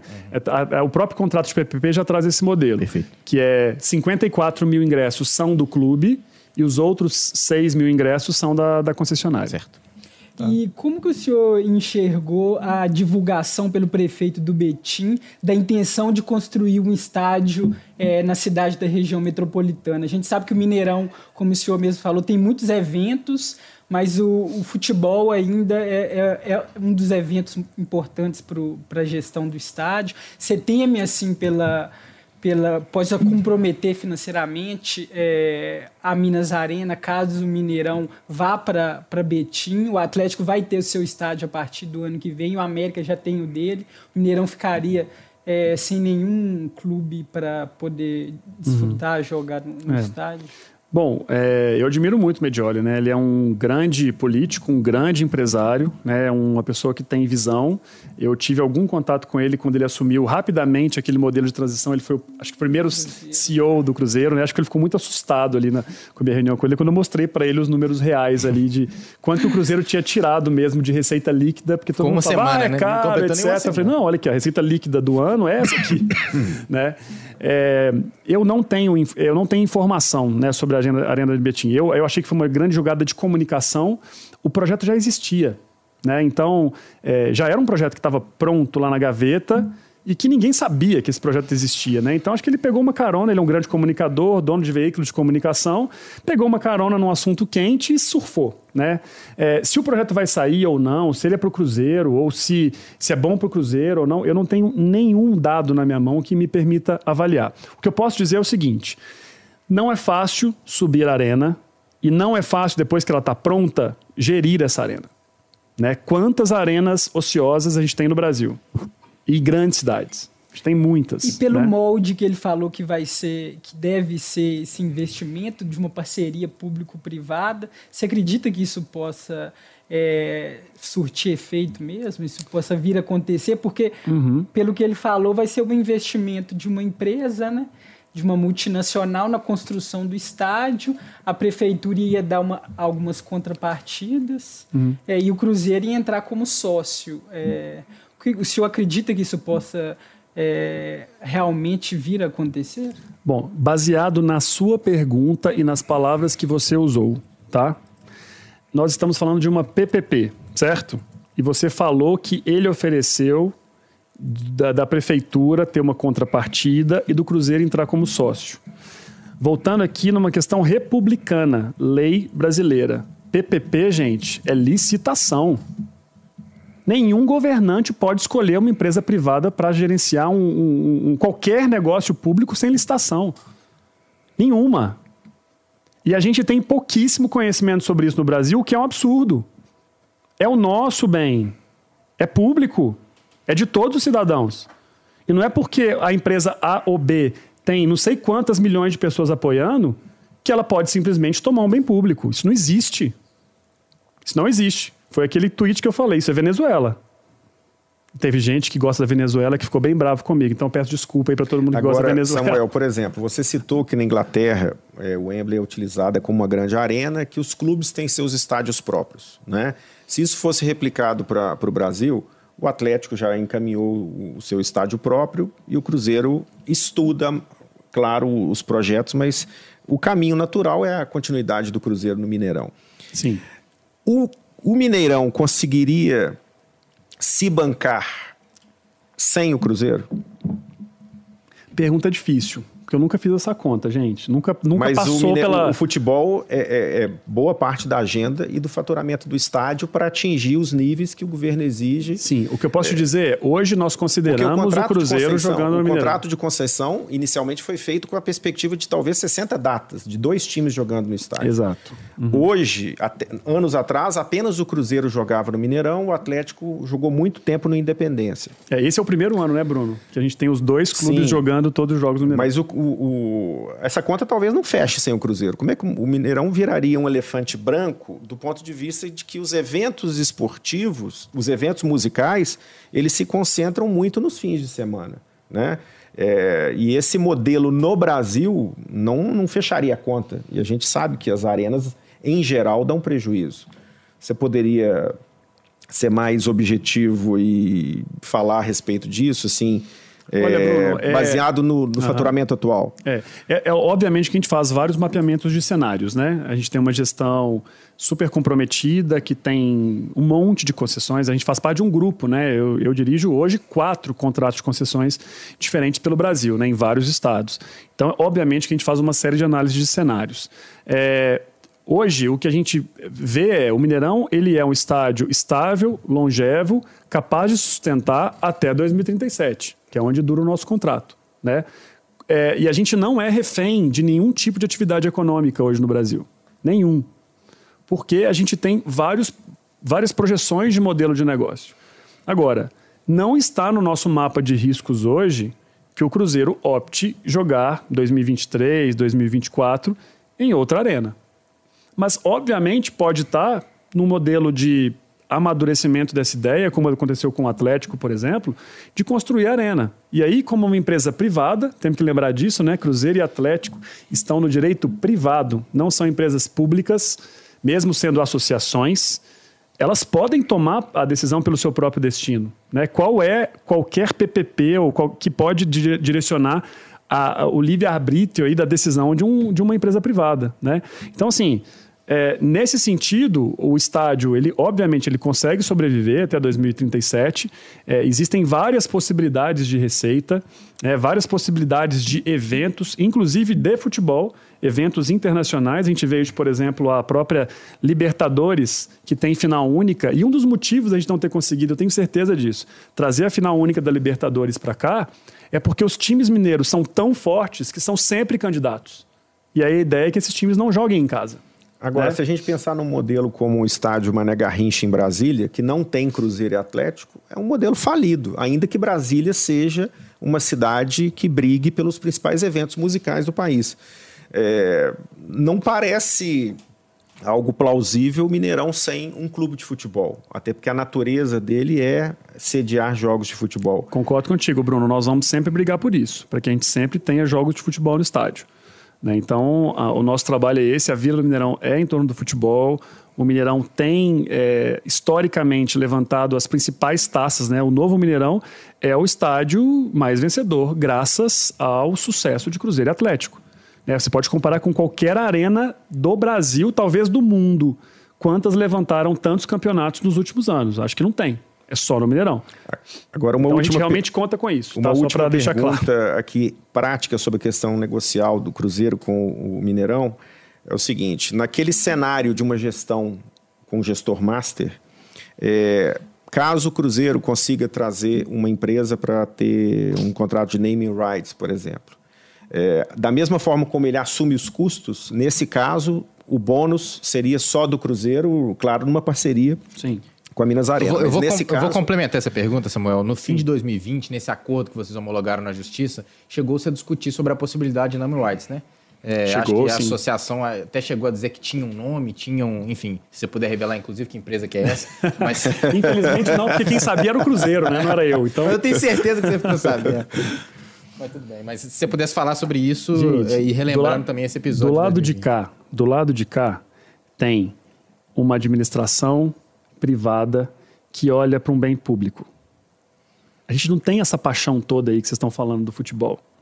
Então, assim, é, é essa que eu digo, essa decisão acalorada da paixão, é planilha, né? É, tem que pagar a conta, tem que fazer acontecer, tem que ter garantia, tem que oferecer uma boa experiência. É para isso que a gente olha na gestão. Eu não estou olhando para a gestão assim, ah, eu não quero que fulano seja o gestor. Não estou olhando para isso. Não estou olhando, ah, vai vir o patrocinador tal, mas quem vai ganhar dinheiro é o Cruzeiro. O Mineirão está aqui, gente, sempre esteve para multiplicar a receita dos clubes. Razão de ser. Sempre foi assim historicamente. Eu quero que Cruzeiro e Atlético ganhem muito dinheiro. Sempre foi assim.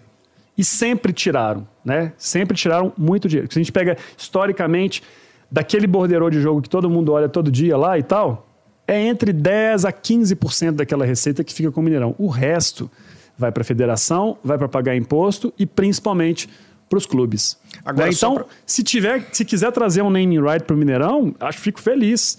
E ah, beleza, vou levar um naming right e aí eu, o naming right cobre meu custo do jogo. Opa, beleza, fantástico. Não Mas tem problema nenhum. Mas o Mineirão, na, naquela negociação, inclusive, não, não chegou a ficar acordado que se de fato tivesse não. o Mineirão ficaria com um percentual. Né? É, o que a gente fez, na verdade, com o clube foi: clube, você está com dificuldades financeiras, a gente está vendo o seu esforço para você sanear, né? A gente viu o esforço do Sérgio Rodrigues, né? Eu acho que é, pouco, acho que fala-se pouco perto do que ele fez nessa mudança, nessa virada de chave, né? O Sérgio Rodrigues, ele foi o cara que organizou o negócio e propiciou esse novo momento do Cruzeiro que a gente vive hoje. Né? Então, assim, o que a gente falou com o Sérgio naquele momento, que a gente viu que era um cara sério, que estava querendo implantar uma gestão competente e tirar o Cruzeiro do buraco que ele estava, de dívida de bilhão, era que, ok, se você conseguir contratos comerciais, isso pode ajudar a pagar a dívida. Né? Então, é, a gente é abertura total. Propriedades que, pelo contrato de concessão, são da Minas Arena. Né? São direitos de exploração da Minas Arena, mas que podem ser vendidos pelo clube para ajudar a pagar essa dívida. Então mas foi uma aí, abertura que nós demos no contrato. Mas aí o cenário seria traz um, um parceiro para ter o name rights, mas ele apenas banca as despesas do clube e o Mineirão permite que essa marca seja utilizada é, no estádio. Seria esse formato sem Olha, o contrato de gestor master. Não, eu acredito, não era simplesmente para pagar as despesas do clube né, provavelmente deixava algum dinheiro na mesa que ajudava a gestão do dia a dia da arena, não só cuidar desse passivo. Uhum. É, vamos lembrar que era um passivo de 32 milhões de reais. No acordo judicial, esse passivo caiu para cerca de 20 e poucos, nove estavam em juízo, que já foram pagos lá atrás, e aí esse restante ficou com esse pagamento que começa agora, amanhã, e é dividido em oito anos de prestações aí de 140 mil reais por mês. E se o clube atrasa 90 dias uma parcela, perde Volta o desconto de pros... 12. Exatamente. Agora, na, no pros... modelo de gestão compartilhada, gestor master, o Ronaldo, nas conversas que vocês tiveram com a gestão da SAF, é, é cogitada é, uma, uma chegada de um parceiro, de um, de um patrocinador para ter o name rights do Mineirão? Eles não abrem para a gente exatamente qual é a estratégia comercial deles, tá? É, mas assim, existe um diálogo, já existiu o primeiro contato. Esse contato não começou na SAF, né? Esse, esse, esse contato começou lá atrás na associação, né, dessa possibilidade de rearranjos, né, dessa forma de, de gestão. O que na associação a gente considerou muito distante em função dos problemas que a associação encontra, né? até de liquidez, as questões jurídicas, né? porque imagina, chega de repente um bloqueio de, de receita de bilheteria. Então, é, é, é, ainda para a gente é muito nebuloso como é que fica essa divisão entre SAF. É, o, que, o que a gente já começou, um, um, uma primeira conversa muito inicial, é de um registro de interesse. Inclusive, nós chegamos a discutir até se por acaso isso poderia ser parte de um, de um acordo contratual agora.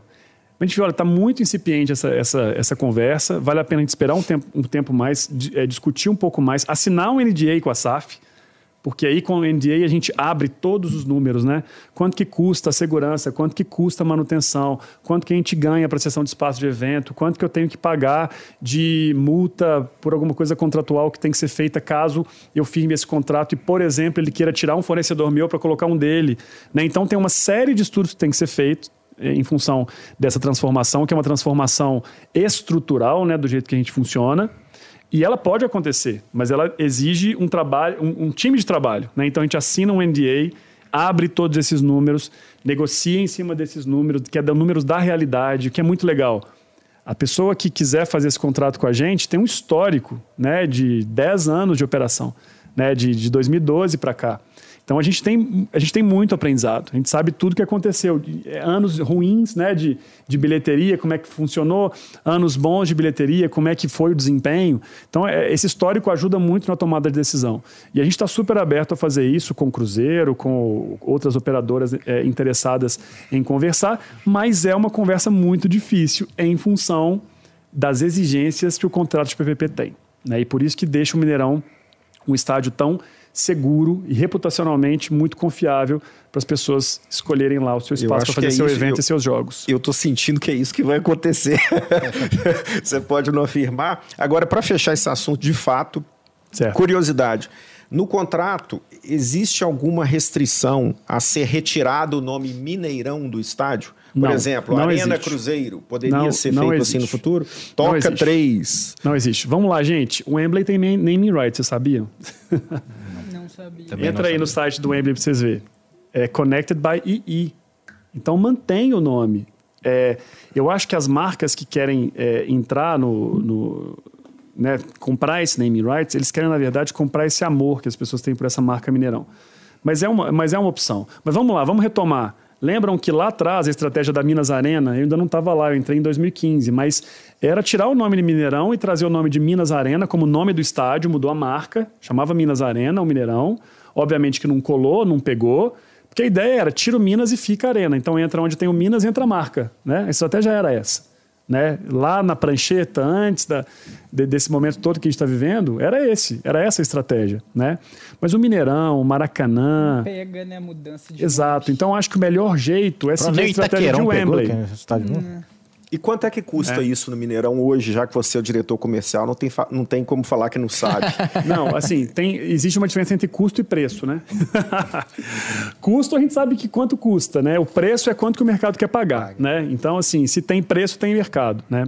É, hoje, os pro, pro, é, trabalhos assim de naming right, de, de, espaços que são tão movimentados como o Mineirão, estão na casa aí de uns 20 milhões de reais anuais. Né? Então, para a marca se apropriar dos valores de marca, né? e na verdade acaba que há uma simbiose entre as marcas. Né? As cores daquela marca passam a ser as cores do Mineirão. Então, tudo isso passa a integrar o universo de marca. Então, é um processo complexo, interessante. As marcas têm muitos benefícios. A gente percebe hoje, inclusive, que as TVs e os jornais estão, inclusive, falando os, os, nomes, que era um problema que existia antes no Brasil. Mas há outros acordos né? comerciais com essas conglomeradas. Exatamente, mas pelo menos agora tem a possibilidade do acordo, porque antes sim, não tinha nem isso. Né? Então, é, vou falar Arena Palmeiras, não vou falar Allianz Parque. Uhum que isso realmente traz uma dificuldade claro. para essa marca que investiu esse dinheiro. Mas vocês né? tentaram isso nos últimos anos? Olha, ou... nós já recebemos algumas propostas de, de naming rights, né?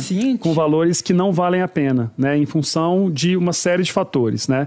É, mas assim, a proposta está na mesa. Eu acredito que junto com o clube é mais fácil, né? Então, quando um clube adota e fala, torcedor, você tem que chamar daquilo é muito mais fácil, né? E vocês sabem, todos, todos acompanharam que a, a, a relação é, com o Cruzeiro, né, principalmente no período aí Gilvan, Itaíra e Wagner, era uma relação muito conflituosa, né, de brigas na imprensa, era uma, era uma relação difícil. Né? O Gilvan, por causa de um tweet do Calil que não paga mais, resolveu pa não, não pagar o Mineirão. Né? Foi por isso. É, então, e aí gerou uma dívida de 32 milhões de reais, que o Cruzeiro perdeu na justiça e está tendo que pagar agora né, acumulando uma dívida. Eu falei que ia ser polêmica aqui hoje, né? Samuel, só, o Bruno falou sobre trava no contrato. Eu queria só, porque eu me lembrei aqui. Queria é, encerrar, agora tá é, aí, é, prolongando. Queria encerrar o bloco Cruzeiro, agora já tá prolongando. É só o seguinte: a torcida do Cruzeiro tem no imaginário assim, uma possibilidade de ver o Mineirão com cadeiras azuis. Fala-se também de um setor popular sem as cadeiras. Como é que você vê isso assim? Você acha que há essa possibilidade caso o clube assuma a gestão do estádio e compartilhar? setor sem cadeiras depende muito do laudo de segurança da PM, tá? Querendo ou não, as pessoas falam assim: vamos tirar as cadeiras e vamos fazer um setor popular. Gente, mostrei para vocês aqui o custo do estádio. Não tem nada a ver com a cadeira. Nada a ver com a cadeira. Ser barato ou caro o ingresso. O que deixa o ingresso mais caro no Brasil se chama programa de sócio-torcedor. Se você coloca um ingresso a 10 reais, você não vende seu sócio. Para que você vai pagar 30 reais por mês se você tem ingresso a 10 reais? Então, o que deixa o ingresso caro, e eu acho que é bacana, uma estratégia interessante, se chama programa de sócio-torcedor. Vocês discutem? Podemos, pode gerar um outro debate. Né? Concordo. Né? Então, você não cria porque você detona o seu programa de sócio. Então, é, é essa a questão. Você consegue ter um jogo no Mineirão que a pessoa que paga 10 reais no ingresso de casa cheia o, o, clube sai com lucro, sai com receita líquida, positiva, tá? É, então não acho que tá, não é aí a, a, questão.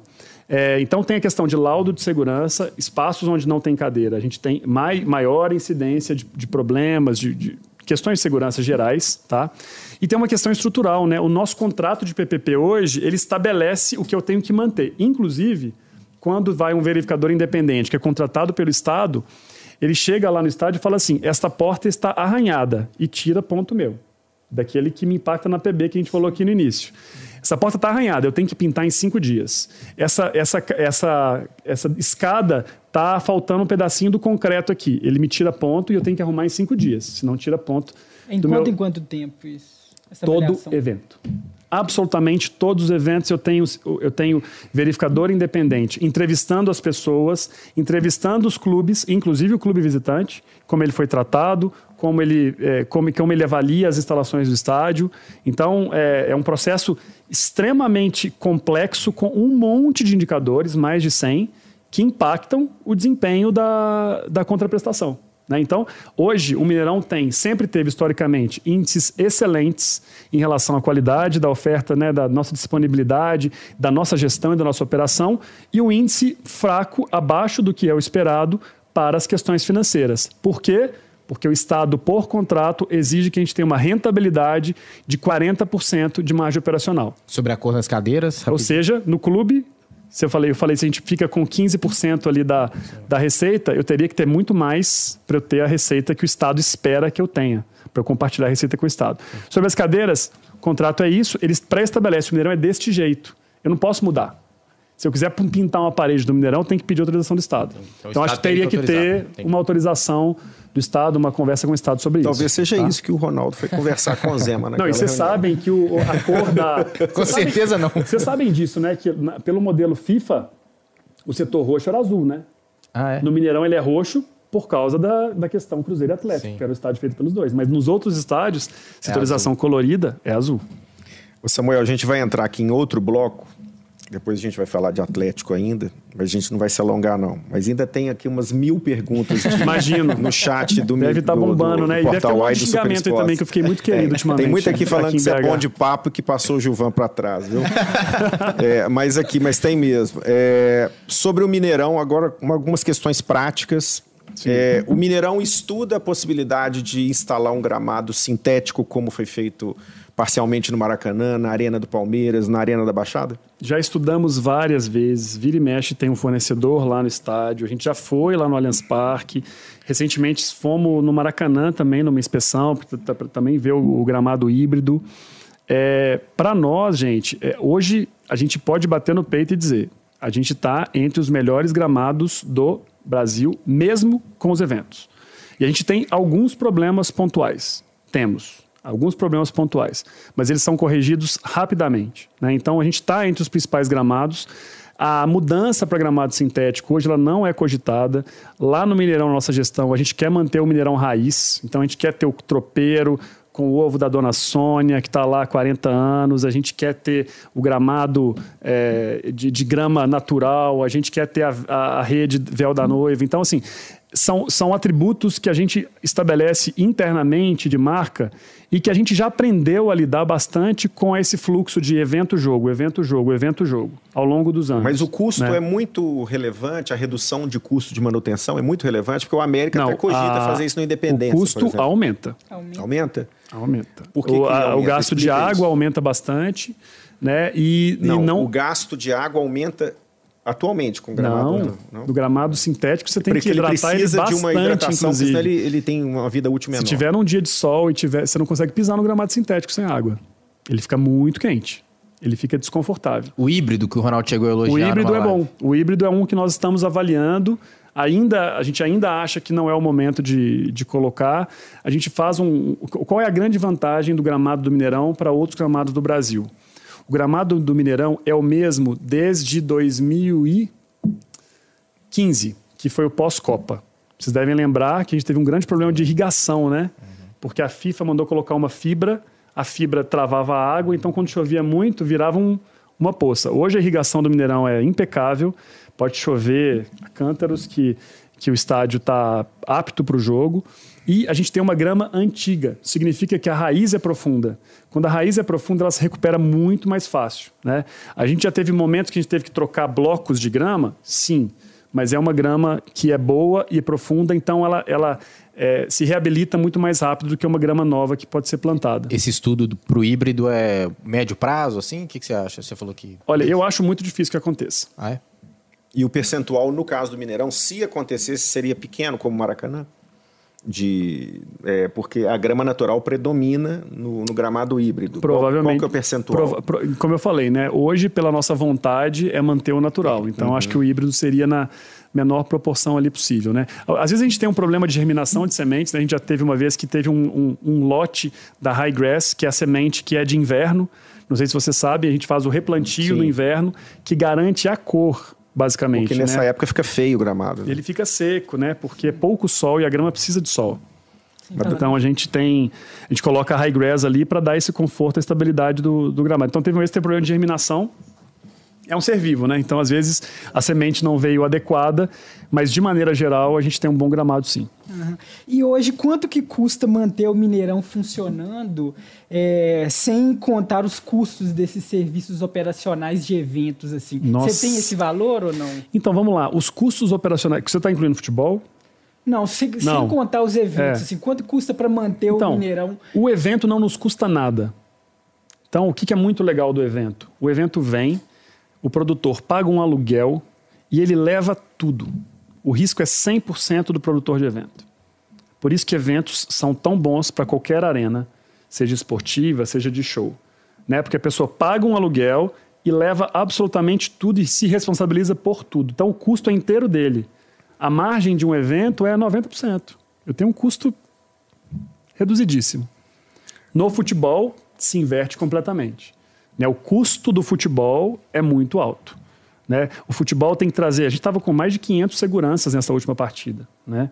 A gente no Metallica a gente não tinha isso de, de, seguranças, né? E teve um Metallica com mais de 50 mil pessoas. Hoje Atlético e Cruzeiro quando jogam no Mineirão pagam exatamente o, a mesma a mesma operação, o valor é idêntico. De operação sim, né? O que varia muito às vezes é o planejamento de jogo. Então, por exemplo, um jogo entre Atlético e Flamengo que tem uma rivalidade muito grande, ele é um jogo mais caro do que um jogo entre Atlético e Palmeiras, né? E a mesma conta funciona para o Cruzeiro também. Né? É, o Cruzeiro ainda tem uma outra questão que é complexa, que é briga entre torcidas. E isso traz custo. Diminuiu torcedor, bastante, né? Graças a Deus. Né? Mas gente, vocês sabem disso, né? Não estou contando nenhuma novidade. Não, não. Né? Que as torcidas do Cruzeiro brigam entre elas. E isso traz mais custos operacionais para o Cruzeiro seja, torcedor, não brigue no estádio. Quem paga essa conta é o clube. Né? Mas é, varia muito pouco, assim. Não, não dá para falar que não, que não é a mesma coisa. Mas, por exemplo, um jogo... Basta olhar o bordeiro. Se vocês compararem os borderos, vocês vão um perceber jogo de torcida também. única do Cruzeiro com 60 mil e do Atlético com 60 mil, tem alguém que paga menos? Não. É o mesmo custo. O que, que normalmente paga-se menos? Às vezes, por exemplo, tem, às vezes o, o Atlético ou o Cruzeiro compram mais camarotes para aquele jogo, para acomodar jogador, família de jogador. Então, o custo que vai lá na nota fiscal ele é maior porque, na verdade, ele comprou uma área diferente. O Atlético, por exemplo, fazia muito isso. Ele comprava ali na, na, no setor roxo inferior uma área dedicada aos familiares dos jogadores, patrocinadores, né? Pra, pra, em alguns jogos isso acontecia. Então ele acaba, na verdade, dentro desse custo, que é o custo Minas Arena, tem um custo de hospitalidade ali, né? Que ele fechou uma área específica para convidados. Essa estratégia do Cruzeiro de fechar alguns setores, isso tem representado uma economia de, de quantos por cento? Assim, você sabe dizer mais ou menos? Porque tem sido Olha, os cada, cada setor ele pode chegar a 20% de, de economia, assim. Acho que é, vale muito a pena. Nesse, nesse cenário aqui que eu que eu até comentei com vocês, ele começa em 20 mil torcedores, né? Então, para vocês terem ideia, um jogo para 20 mil torcedores, tanto faz se é Cruzeiro ou Atlético, ele vai custar aí na casa dos 200 mil reais. É, é um custo de um jogo para 20 mil torcedores.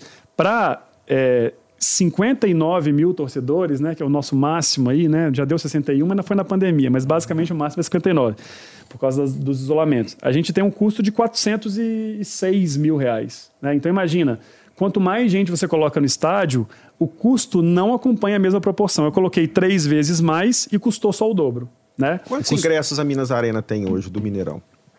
Antigamente Olha, eram 8 hoje, mil. Né? Hoje, é, esse ano especificamente, reduziu bastante. Por quê? É, nós fizemos um acordo diferente com os clubes. É, vocês lembram daquele histórico, né, da, das cadeiras vazias da Minas Arena, dos jogos do Cruzeiro, Embaixo. que eram crises gigantescas, Vermelho logo na frente inferior. da câmera da TV, né? É, porque tinha naquele contrato uma obrigação de ser o setor mais caro do estádio. O Cruzeiro botava um setorzinho desse tamanhozinho a 120 e a gente tinha que vender a 150 num Cruzeiro em Mamoré. Basicamente era isso que acontecia. É, então não tinha um apelo para a pessoa pagar 100, 120. O, meu primeiro jogo, quando eu entrei no Mineirão, era um Cruzeiro em São Paulo, em novembro de 2015. Tinha 35 mil pessoas no estádio. Todo mundo que viu pela televisão falou comigo: Nossa, o Mineirão estava vazio ontem, né? E não estava mas era por causa desse efeito das cadeiras. Né? Então, é, hoje o acordo é completamente diferente. A gente vende os camarotes e os clubes vendem, inclusive, a tribuna, que é um produto que é nosso. E aí a gente tem uma, uma, outra forma de remuneração dos ingressos, que é uma porcentagem em cima da venda. Então a gente ganha junto no sucesso. Tá? O... Samuel, antes, é, antes do, da gente começar aqui a gravação, a gente já fala um pouco sobre sustentabilidade. Sim. E hoje o senhor conhece muito mais disso do que eu, né? É, determinadas marcas trabalham valores, é, seus próprios valores, né? Que, que isso reflete socialmente e uhum. demonstra que empresa é aquela, né? Sim. A Minas Arena faz isso também. É, eu, eu coloco isso é, essa abertura, esse preâmbulo, para falar sobre o problema que, que ocorreu no Mineirão, nos jogos do Atlético e Flamengo, em relação ao banheiro químico para as mulheres, está direcionando um gênero específico, utilizando é, um banheiro de, de segunda, terceira mão, quando o banheiro principal estava sendo é, feito por, por para os homens, né? né? Utilizado pelos homens. É, qual que é a sua posição em relação a isso? Vocês estão pensando solu soluções para mudar isso? Bom em, bom, em bom francês, fiquei puto, né? É, não tem outra. É, quando eu vi aquela situação e o problema é que ela se repetiu, né? O que acontece? Quando tinha um time visitante com torcida muito grande, foi o caso do Flamengo, né? Ele ocupa em cima e embaixo. Ele ocupa o superior e o inferior. E isso acabava, por causa da separação de torcidas também pela rivalidade, suprimindo vários banheiros um, do setor onde fica o visitante, que no caso era o setor amarelo, amarelo. Né, se não me engano. Uhum. É, e aí, o que a gente tinha? Uma, um grande volume, esmagador volume de homens dentro do estádio e poucos banheiros. Quando a gente vai para dentro do banheiro, a gente tem 40 posições, tá? De mictórios, né? É, posições. É, se a gente colocasse 40 posições de banheiro químico naquele espaço, não cabe. Então, na, no planejamento operacional, o que, que foi feito?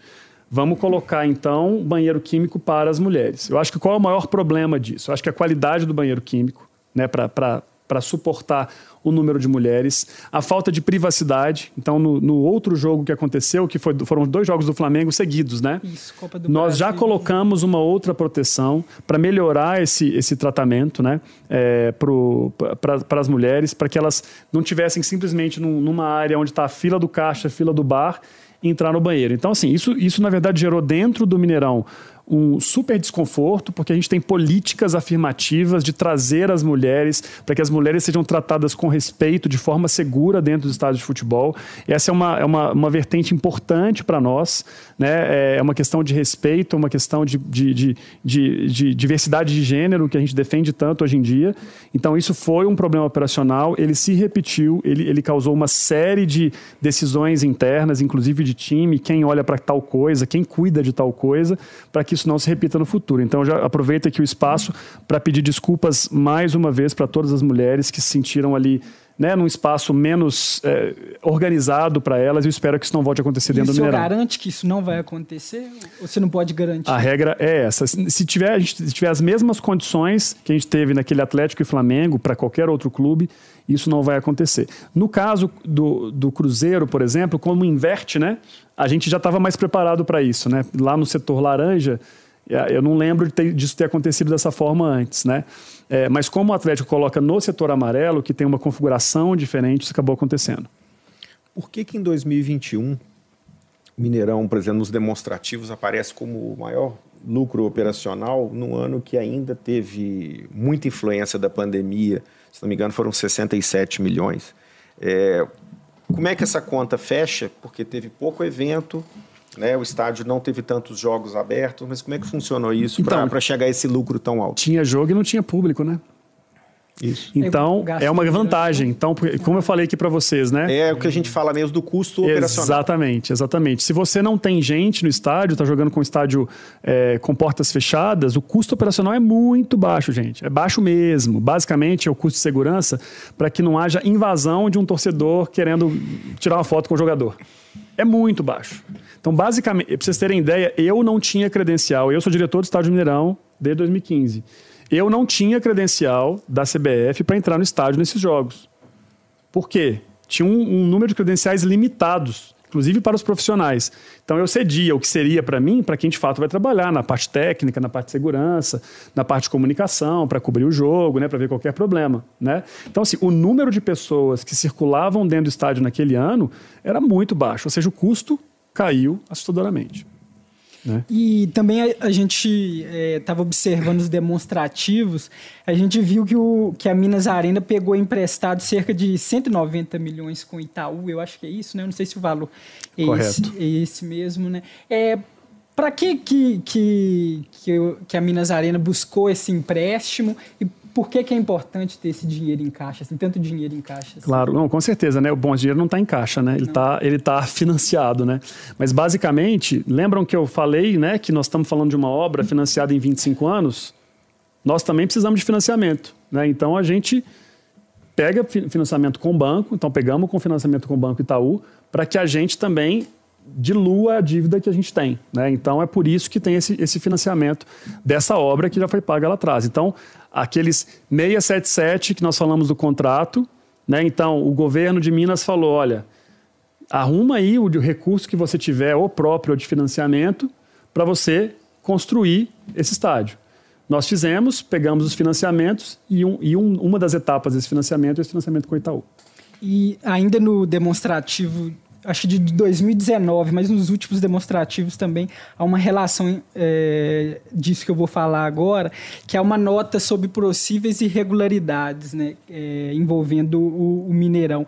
Vou ler ela aqui para não ter nenhum problema. É, Encontra-se em trâmite do Ministério Público um procedimento investigatório decorrente de representação realizada por terceiro contra a Minas Arena. Referida representação alega suspeitas relativas à legalidade eh, do contrato de concessão administrativa firmado entre o Estado e a Minas Arena, bem como questão é, questões relacionadas e eventuais desvios de conduta de gestão da Minas Arena, me, é, mencionando supostas irregularidades financeiras, contábeis e fiscais. Fecha aspas. É isso que está dentro do demonstrativo financeiro de 2019. O demonstrativo financeiro de 2021 fala em processos trabalhistas e cíveis. Uhum. É, a gente até também entrou em contato com o Ministério Público para saber como é que anda esse caso, né, dessa Sim. denúncia uhum. que foi feita.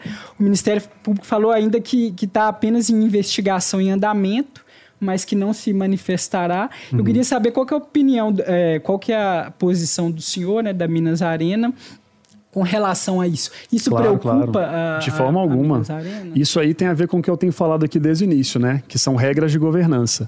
Né? A Minas Arena é uma, uma empresa extremamente séria e ela publica em seu balanço se tem qualquer tipo de denúncia. Hoje, qualquer pessoa no Brasil pode te denunciar, por exemplo, por qualquer coisa. E aí você vai ser investigado. E essa denúncia ela tem que ser declarada no balanço.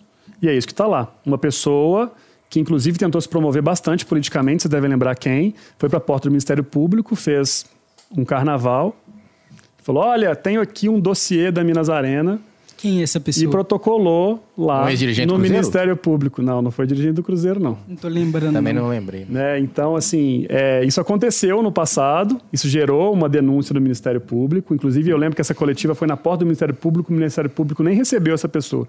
Mas ele marcou a coletiva lá na porta do Ministério Público. E é isso, agora cabe ao Ministério Público investigar. Nós estamos absolutamente tranquilos em relação a isso, não tem nenhum, absolutamente nada que desabone a gestão ou, ou, qualquer andamento. Esse contrato é extremamente fiscalizado pelo Tribunal de Contas do Estado, tem o verificador independente, então a gente está fora a nossa própria auditoria, né? Mas por questões de governança, né, qualquer empresa privada que tem seu balanço publicado e tem algum tipo de denúncia, ela precisa relatar. E a denúncia está lá relatada, então é certo fazer isso em qualquer balanço, caso você tenha alguma denúncia com o Ministério Público. Samuel, agora a gente vai falar um pouquinho da relação do Mineirão com o Atlético. O Thiago, para a primeira pergunta. Não podia ser outra, Samuel. Uhum. Acho que você imagina qual que é. é. O Atlético emitiu uma nota essa semana para lamentar um post sobre a contratação do Pavon. É, como é que vocês receberam isso? Virou pauta de programas nacionais? Post do Mineirão, né? É, sim, um post do Mineirão. Gente, como é que eu comento isso, né? Porque assim, eu ri bastante, falar a verdade para vocês. Assim, de, é, eu ri de tudo. eu ri nota. da situação. memes. Eu ri dos memes. Eu acho que foi. Eu ri da repercussão da própria imprensa. Né? Acho que a própria imprensa repercutiu mal a nota do Atlético, né? No final das contas. Eu acho que. É, acho que foi uma nota feita no calor da emoção. O que eu tenho para dizer é isso. Eu acho que. É, o, o nosso Twitter, aliás, em vários eventos que eu vou de CBF, CBF Academy, é, a comunicação digital do Mineirão é sempre reverenciada como uma, como uma referência. Não sei se vocês lembram da história do desodorante, sim, sim. né? Que, que na, na, na, operação ali acabou virando um meme gigantesco, que o cara tentou entrar com desodorante. Entrar, né? Depois... Exato. Depois foi lá convidada, recebeu uma caixa de desodorante da Rexona. A Rexona patrocinou o negócio. Ou seja, a nossa comunicação é uma comunicação que pega muito valor, né? O zeitgeist desse momento que nós estamos vivendo.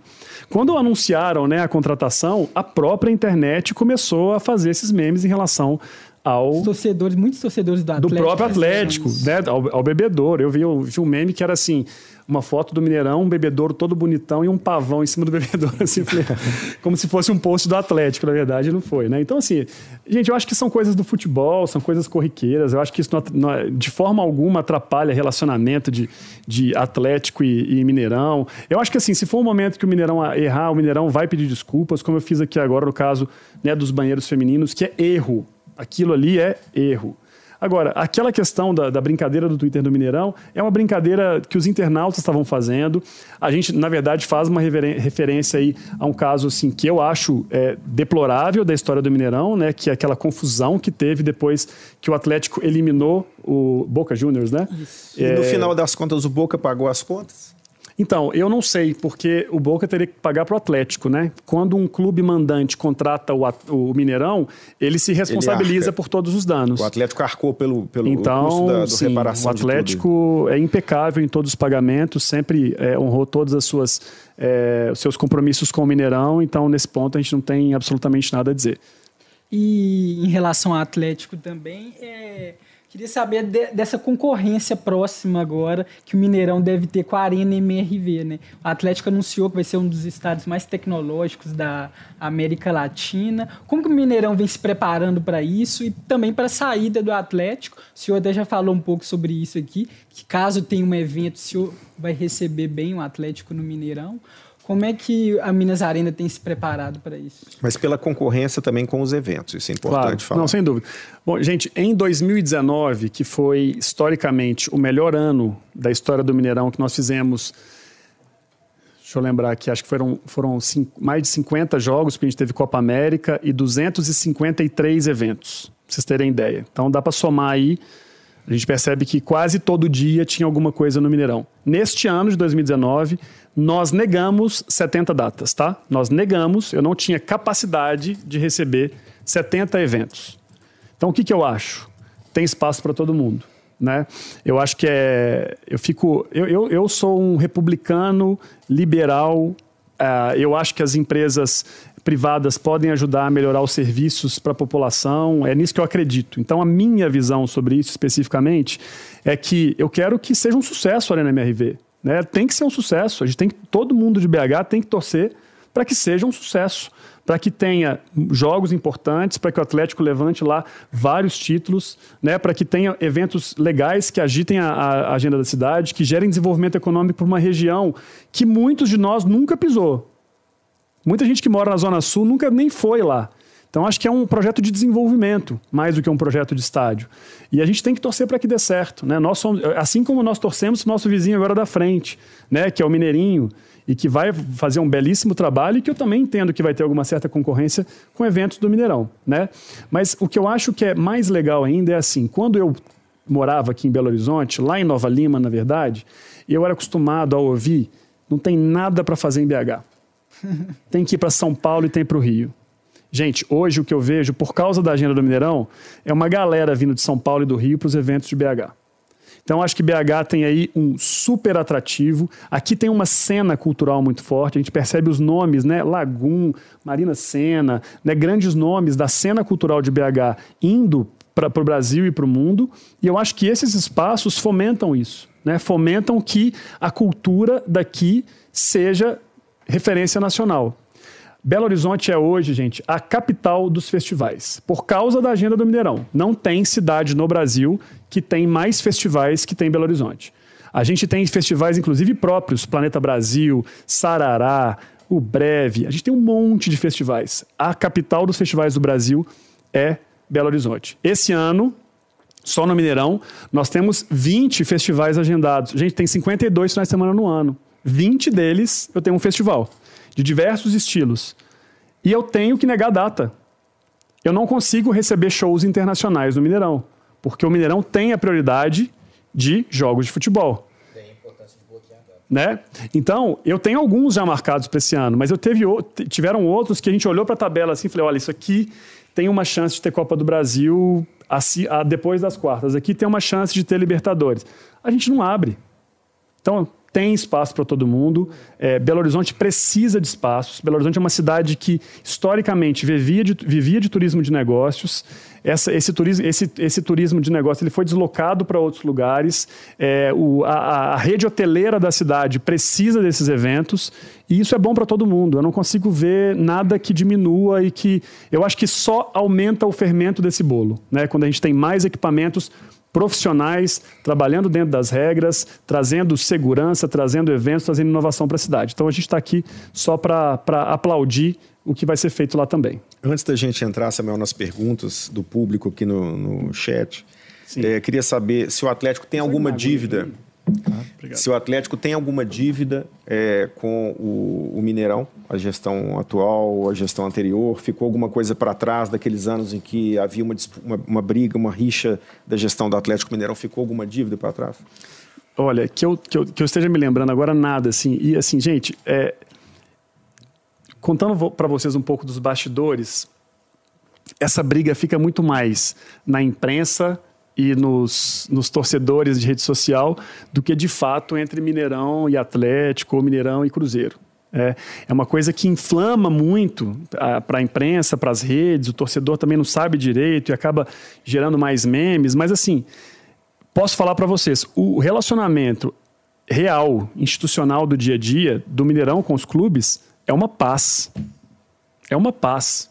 Nem essa nota de repúdio que nós falamos aí agora causou, sei lá, qualquer tipo de constrangimento entre as, entre as duas instituições, entendeu? Então, assim, é, a gente olha com com muita tranquilidade. Mas voltando, assim, Atlético sempre quitou suas responsabilidades.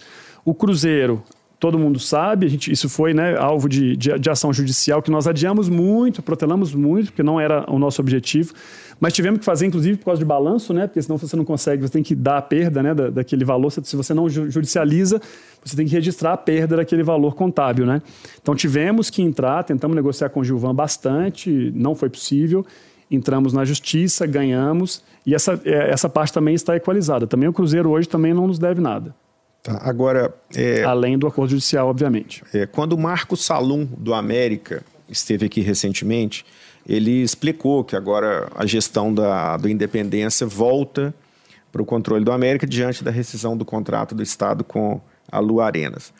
E ele chegou a cogitar que o Independência volte a receber eventos é, como já foi nos anos 90, era um espaço até mais ativo em algum momento que o Mineirão, na, na velha gestão do Mineirão, em relação a eventos, shows, etc. É, naquela ocasião, ele nos falou que o, o, o América poderia procurar o Mineirão para tentar até uma parceria, para até divisão de alguns eventos. Imagino que uma coisa nesse sentido. Uhum. Avançou alguma coisa, já houve alguma conversa no sentido da Minas Arena, dessa gestão que tem expertise em eventos, atuar também no Independência como um, um plano B para alguns eventos? Bom, eu sou um grande fã do Salum, né? Queria até mandar um abraço aqui para ele. É um, acho que é um grande administrador, gestor, tá, tá fazendo uma tá trilhando um caminho com a América espetacular. Também o Erley lá, a galera do marketing, todo mundo assim, todos são amigos, né? Eu acho uma pena porque eu lembro que meu primeiro show da minha vida foi um pop rock Brasil lá no Independência. então eu acho uma pena que não tenha eventos culturais. E aquilo que eu falei para vocês, né? Qualquer arena, qualquer campo de futebol, qualquer espaço de evento não sobrevive só com aqueles dias de jogos. E o custo fica, né? O dia que você não tem o dia que você não tem jogo, você tem que ter segurança lá. O dia que você não tem jogo, a luz está acesa. De alguma forma, tem um custo ali. Então, acho que tem um potencial. É um estádio super central, é, onde a comunidade abraça, de alguma forma, os eventos que acontecem lá. É, eu acho que uma parceria com o América, que é um time extremamente sério e profissional, é muito benéfica também para Minas Arena. E estamos abertos a qualquer tipo de conversa, sim, com certeza. Mas você pode procurar o Salum ah, depois de, de saber gente, dessa declaração? No, não, no, é, essa declaração do Salum, ela não é uma declaração que é nova para nós, né? Porque essa conversa ela já acontece é, há algum tempo. Ah, né? Então, é, o que eu posso dizer é que podemos ter boas notícias aí no futuro. Mas a conversa seria para Minas Arena gerir o Independência? Porque um estádio não é um produto de clube de futebol, né? Olha, acho que a primeira conversa é conseguir com que o, que o Salum consiga reconquistar o estádio, né? Que esteja totalmente pacificado lá com uhum. o governo e, e, e, resolvido. Eu acho que, no final das contas, a antiga gestora não pagou o América, né? Pelo que devia. Uhum. Então, acho que, no final das contas, acho que para o América foi um bom negócio, porque tem um, tinha um estádio que foi atualizado, né? Ele era um estádio que estava é, realmente precisando de uma reforma, mas realmente o, o, acordo não foi, não foi cumprido pela concessionária, né? Então, é, eu acho que ele precisa, de fato, ativar esse estádio com muitos eventos. A gente tem muita expertise, a gente sabe fazer, a gente sabe dialogar também com, com agenda de clubes, é, é, com, é, organizadores das competições estamos à disposição. Mesmo que o aluno não queira, de fato, assim, que a gente faça a gestão, a gente está aberto aqui para trocar experiências também e ajudar com que o próprio América faça, faça esse caminho com muito sucesso. Estou sentindo também que vai dar negócio isso aqui, viu? Samuel, vamos entrar agora na, na pergunta dos torcedores. Vamos é, lá. A gente tem lido muito aqui, ah. mas muito mesmo, a grande maioria, 90% das perguntas sobre essa questão da violência, da insegurança do torcedor.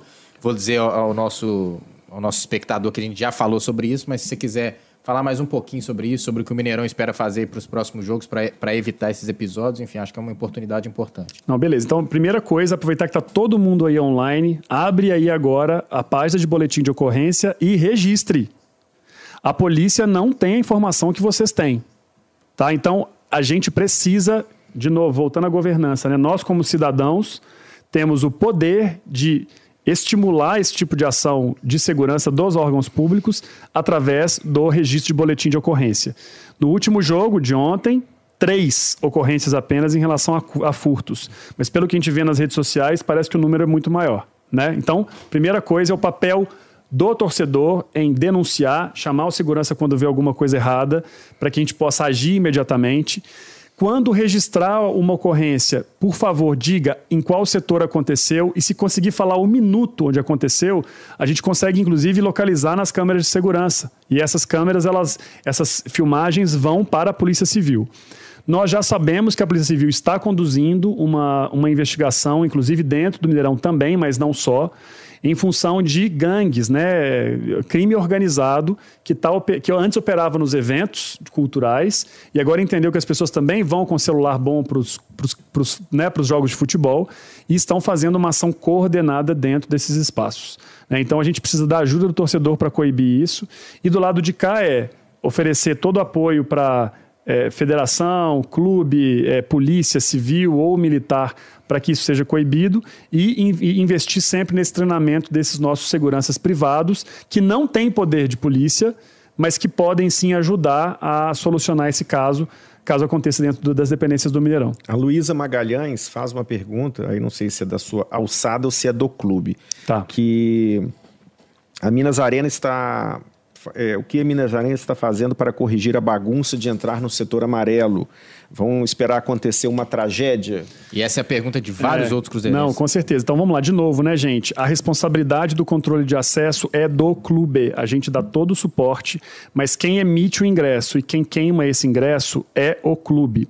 Quando a gente abre as catracas, normalmente é um pedido da própria PM para a gente abrir as catracas, exatamente para evitar um problema maior. Que o que acontece é, as pessoas chegam com ingresso falso, a catraca trava. Às vezes o ingresso não é falso, ele é verdadeiro, mas aquilo que eu falei, a pessoa pegou o PDF, mandou num grupo, ó, oh, tô aqui no setor tal, compra também. A pessoa pega o ingresso daquela pessoa que ingenuamente mandou num grupo de WhatsApp, entra com o ingresso dela, vai mais cedo, entra com o ingresso dela. Quando ela que comprou o ingresso vai entrar, travou. E a gente tem, inclusive, o momento que o ingresso original entrou no nosso sistema. Então a gente consegue provar isso, que aquele ingresso é, é, já foi utilizado ou é falsificado. Né? E aí, às vezes, quando tem uma aglomeração muito grande, há o risco de ter algum certo de empurra-empurra ou pisoteamento. Então, esses momentos que a gente fica vendo nas, nas, redes sociais aí, dos vídeos que as pessoas soltam em relação a catraca aberta, né, levantada, é para evitar problemas maiores, tá? A polícia tem, tem agido nisso, então os clubes também já estão reunidos, nós estamos dando todo o suporte para os clubes. Existem algumas regras de segurança que precisam ser seguidas. Uma delas, eu acho que o e-ticket é um problema do jeito que ele é feito. Se ele não for feito dentro de um aplicativo que é aquele aplicativo randômico, né, que o QR Code muda a cada três segundos, né, que não, não dá para fazer o print e mandar. É, o, o e-ticket impresso em casa, ele não funciona, ele não tem funcionado, e nós também já estamos pedindo para não separar sócio e não sócio, né, que foi uma das estratégias que aconteceram para tentar minimizar, mas na verdade aumentou o problema. Tá? Então, se a gente voltasse para o que era o Mineirão lá atrás, que era você tem que comprar seu ingresso online, mas você precisa retirar o ingresso físico lá na bilheteria ou aquele cartão tradicional, isso não aconteceria. E uma outra coisa que está sendo feita, nós já compramos 50 leitor, mais de 50 leitores que a gente vai ter uma dupla checagem dos ingressos. Então, agora, naquela primeira linha de revista, vai ter uma checagem dos ingressos. Na esplanada? Na esplanada, antes da pessoa entrar na esplanada de fato, né? Vai ter uma primeira checagem dos ingressos e também na catraca uma nova checagem dos ingressos. A gente recebeu aqui, a semana passada, o diretor de negócios do Cruzeiro, Lenin Franco. Ele falou que esse problema do, do momento da entrada do torcedor no, no, estádio é sempre muito na horinha do jogo, né? E esse é um problema enfrentado por todas as arenas ele falou sobre algumas coisas que poderiam ser feitas para que essa entrada fosse, acontecesse mais cedo. Você vê essa possibilidade, por exemplo, de enfim, ter cerveja mais barata, algo que chame o torcedor para ficar lá dentro do estádio, não na esplanada? Esse também seria, seria uma estratégia interessante para o Mineirão? Porque... Sim, claro. É, a gente já fez algumas, inclusive. Né? A gente tinha o Aquece dentro, a gente já fez a é. cerveja a R$ reais com a parceria com a Brahma, que é uma patrocinadora nossa há muitos anos. Voltar, né? Assim? É, eu acho que tem a chance de voltar, mas eu não acho que isso aí resolve de fato quando as pessoas estão mal intencionadas. A gente precisa de fato voltar aos padrões de segurança, né? na emissão do ingresso e na checagem do ingresso. Porque é, o desavisado, né, o torcedor desavisado, ele, ele é uma minoria. Agora, o que a gente vê também é o seguinte: quando a gente pega o mapa de ingressos vendidos versus, mesmo com a catraca levantada, o número de pessoas que entrou no estádio, não há uma variação. Então, isso quer dizer para a gente que, mesmo com essa catraca levantada, a maioria das pessoas que estão ali compraram seu ingresso. Elas a gente levantou a catraca, mas todo mundo que está ali, a grande maioria, esmagadora, 98% eu diria, daquele, daquele momento são pessoas que de fato compraram seus ingressos. Então isso não dá um problema de fato de superlotação, no último etc. jogo do Cruzeiro teve esse problema de superlotação e até Itatiaia noticiou uma versão da PM de que 8 mil pessoas teriam entrado sem, pra, sem pagar ingresso. Você acha que esse número não é real? Não, 8 mil pessoas entraram sem contatar o ingresso sem queimar o ingresso, mas não, não quer dizer ah, que elas não compraram o ingresso. É, então não foram e essa 8, que... 8 mil pessoas a mais, não. Exatamente. Então a gente fez esse estudo depois do jogo, então a gente realmente viu que eram cerca de 8 mil pessoas, inclusive esse número da Tatiaia foi um número dado por nós, né, de, que a gente faz esse controle visual e é, de sistema. Uhum. O clube não tem acesso ao sistema da catraca, mas nós temos. Então a gente passa esses números. Então nós passamos essa previsão entre 6 a 8 mil pessoas entraram, mas não quer dizer que são pessoas que não pagaram, né? Porque as pessoas que estão na, na, na esplanada, elas pagaram. Então tem uma minoria aí de pessoas que são mal intencionadas e que entram sem pagar. Tá, fazer uma pergunta do Bernardo aqui. Bernardo Simões, é, ele, ele pergunta, é até uma coisa que eu não, nunca reparei. Eu também não. É, perguntem para ele o motivo das redes do gol do Mineirão nos jogos do Atlético serem personalizadas em preto e branco e nos jogos do Cruzeiro a rede é somente branca e o, básica. Decisão do clube. O clube pode pagar a rede e colocar lá a rede que ele quiser, tá? Então, se o Cruzeiro quiser colocar uma rede diferente, está super à disposição, tá? Então, basta querer. Até puxando por isso, muitas pessoas comentam que a Minas Arena pende para o Atlético em muitas das decisões, Samuel. É, a Minas Arena tem uma relação melhor e menos desgastada com o Atlético, isso, de alguma maneira, impacta na, na, na, na, na impressão que o torcedor tem, o torcedor do Cruzeiro, de que a operadora é, vai sempre pesar para o lado do rival do Cruzeiro, que é o clube que tem uma parceria, pelo menos joga lá há mais tempo e nunca, praticamente nunca saiu do estádio regularmente? Acho que não faz o menor sentido, porque se a gente olha historicamente, inclusive, o Cruzeiro é o que mais jogou no Mineirão, né? O que eu acho que fica muito pro torcedor é o que gera notícia na imprensa, nas redes sociais, que é basicamente aquela questão da dívida, né, que se arrastou por muito tempo. Então acho que pode ter ficado pro torcedor uma imagem de que tem uma relação difícil. E eu, eu falo para vocês, é uma relação mesmo lá na época do Gilvan, que eu, eu sentava com ele na, na, mesa de reunião, ele falava, não vou pagar, porque... Ele explicava todos os motivos dele, mas a gente tinha uma relação muito próxima, muito tranquila. Não é, é inclusive comercial. A gente sempre, é, o, o, setor jurídico cuidava disso. Então era o jurídico com o jurídico. Era o jurídico do Cruzeiro com o jurídico da Minas Gerais. Eu não falava disso. Raramente falava dessa questão. Eu estava mais sentando lá com o Gilvan e com o Wagner para falar, ô Gilvan, deixa eu fazer um jogo do Paul, um show do Paul McCartney aí, ô Wagner, deixa eu fazer um show do, do, do fulano. Então era, era muito mais esse tipo de contato que eu, que eu tinha com, com os clubes. Mas aí é isso que eu falo. Na imprensa e nas redes sociais, esses assuntos são assuntos que inflamam. Então podem ter passado essa, essa noção.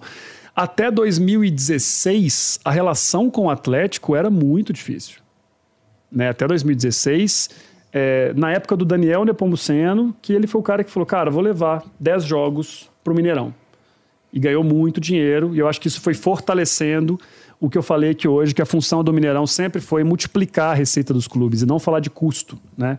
Então, é, se tem uma estratégia adequada né, por parte da, da equipe do futebol, é, o Mineirão é um lugar que vai multiplicar a receita. É para isso que ele existe.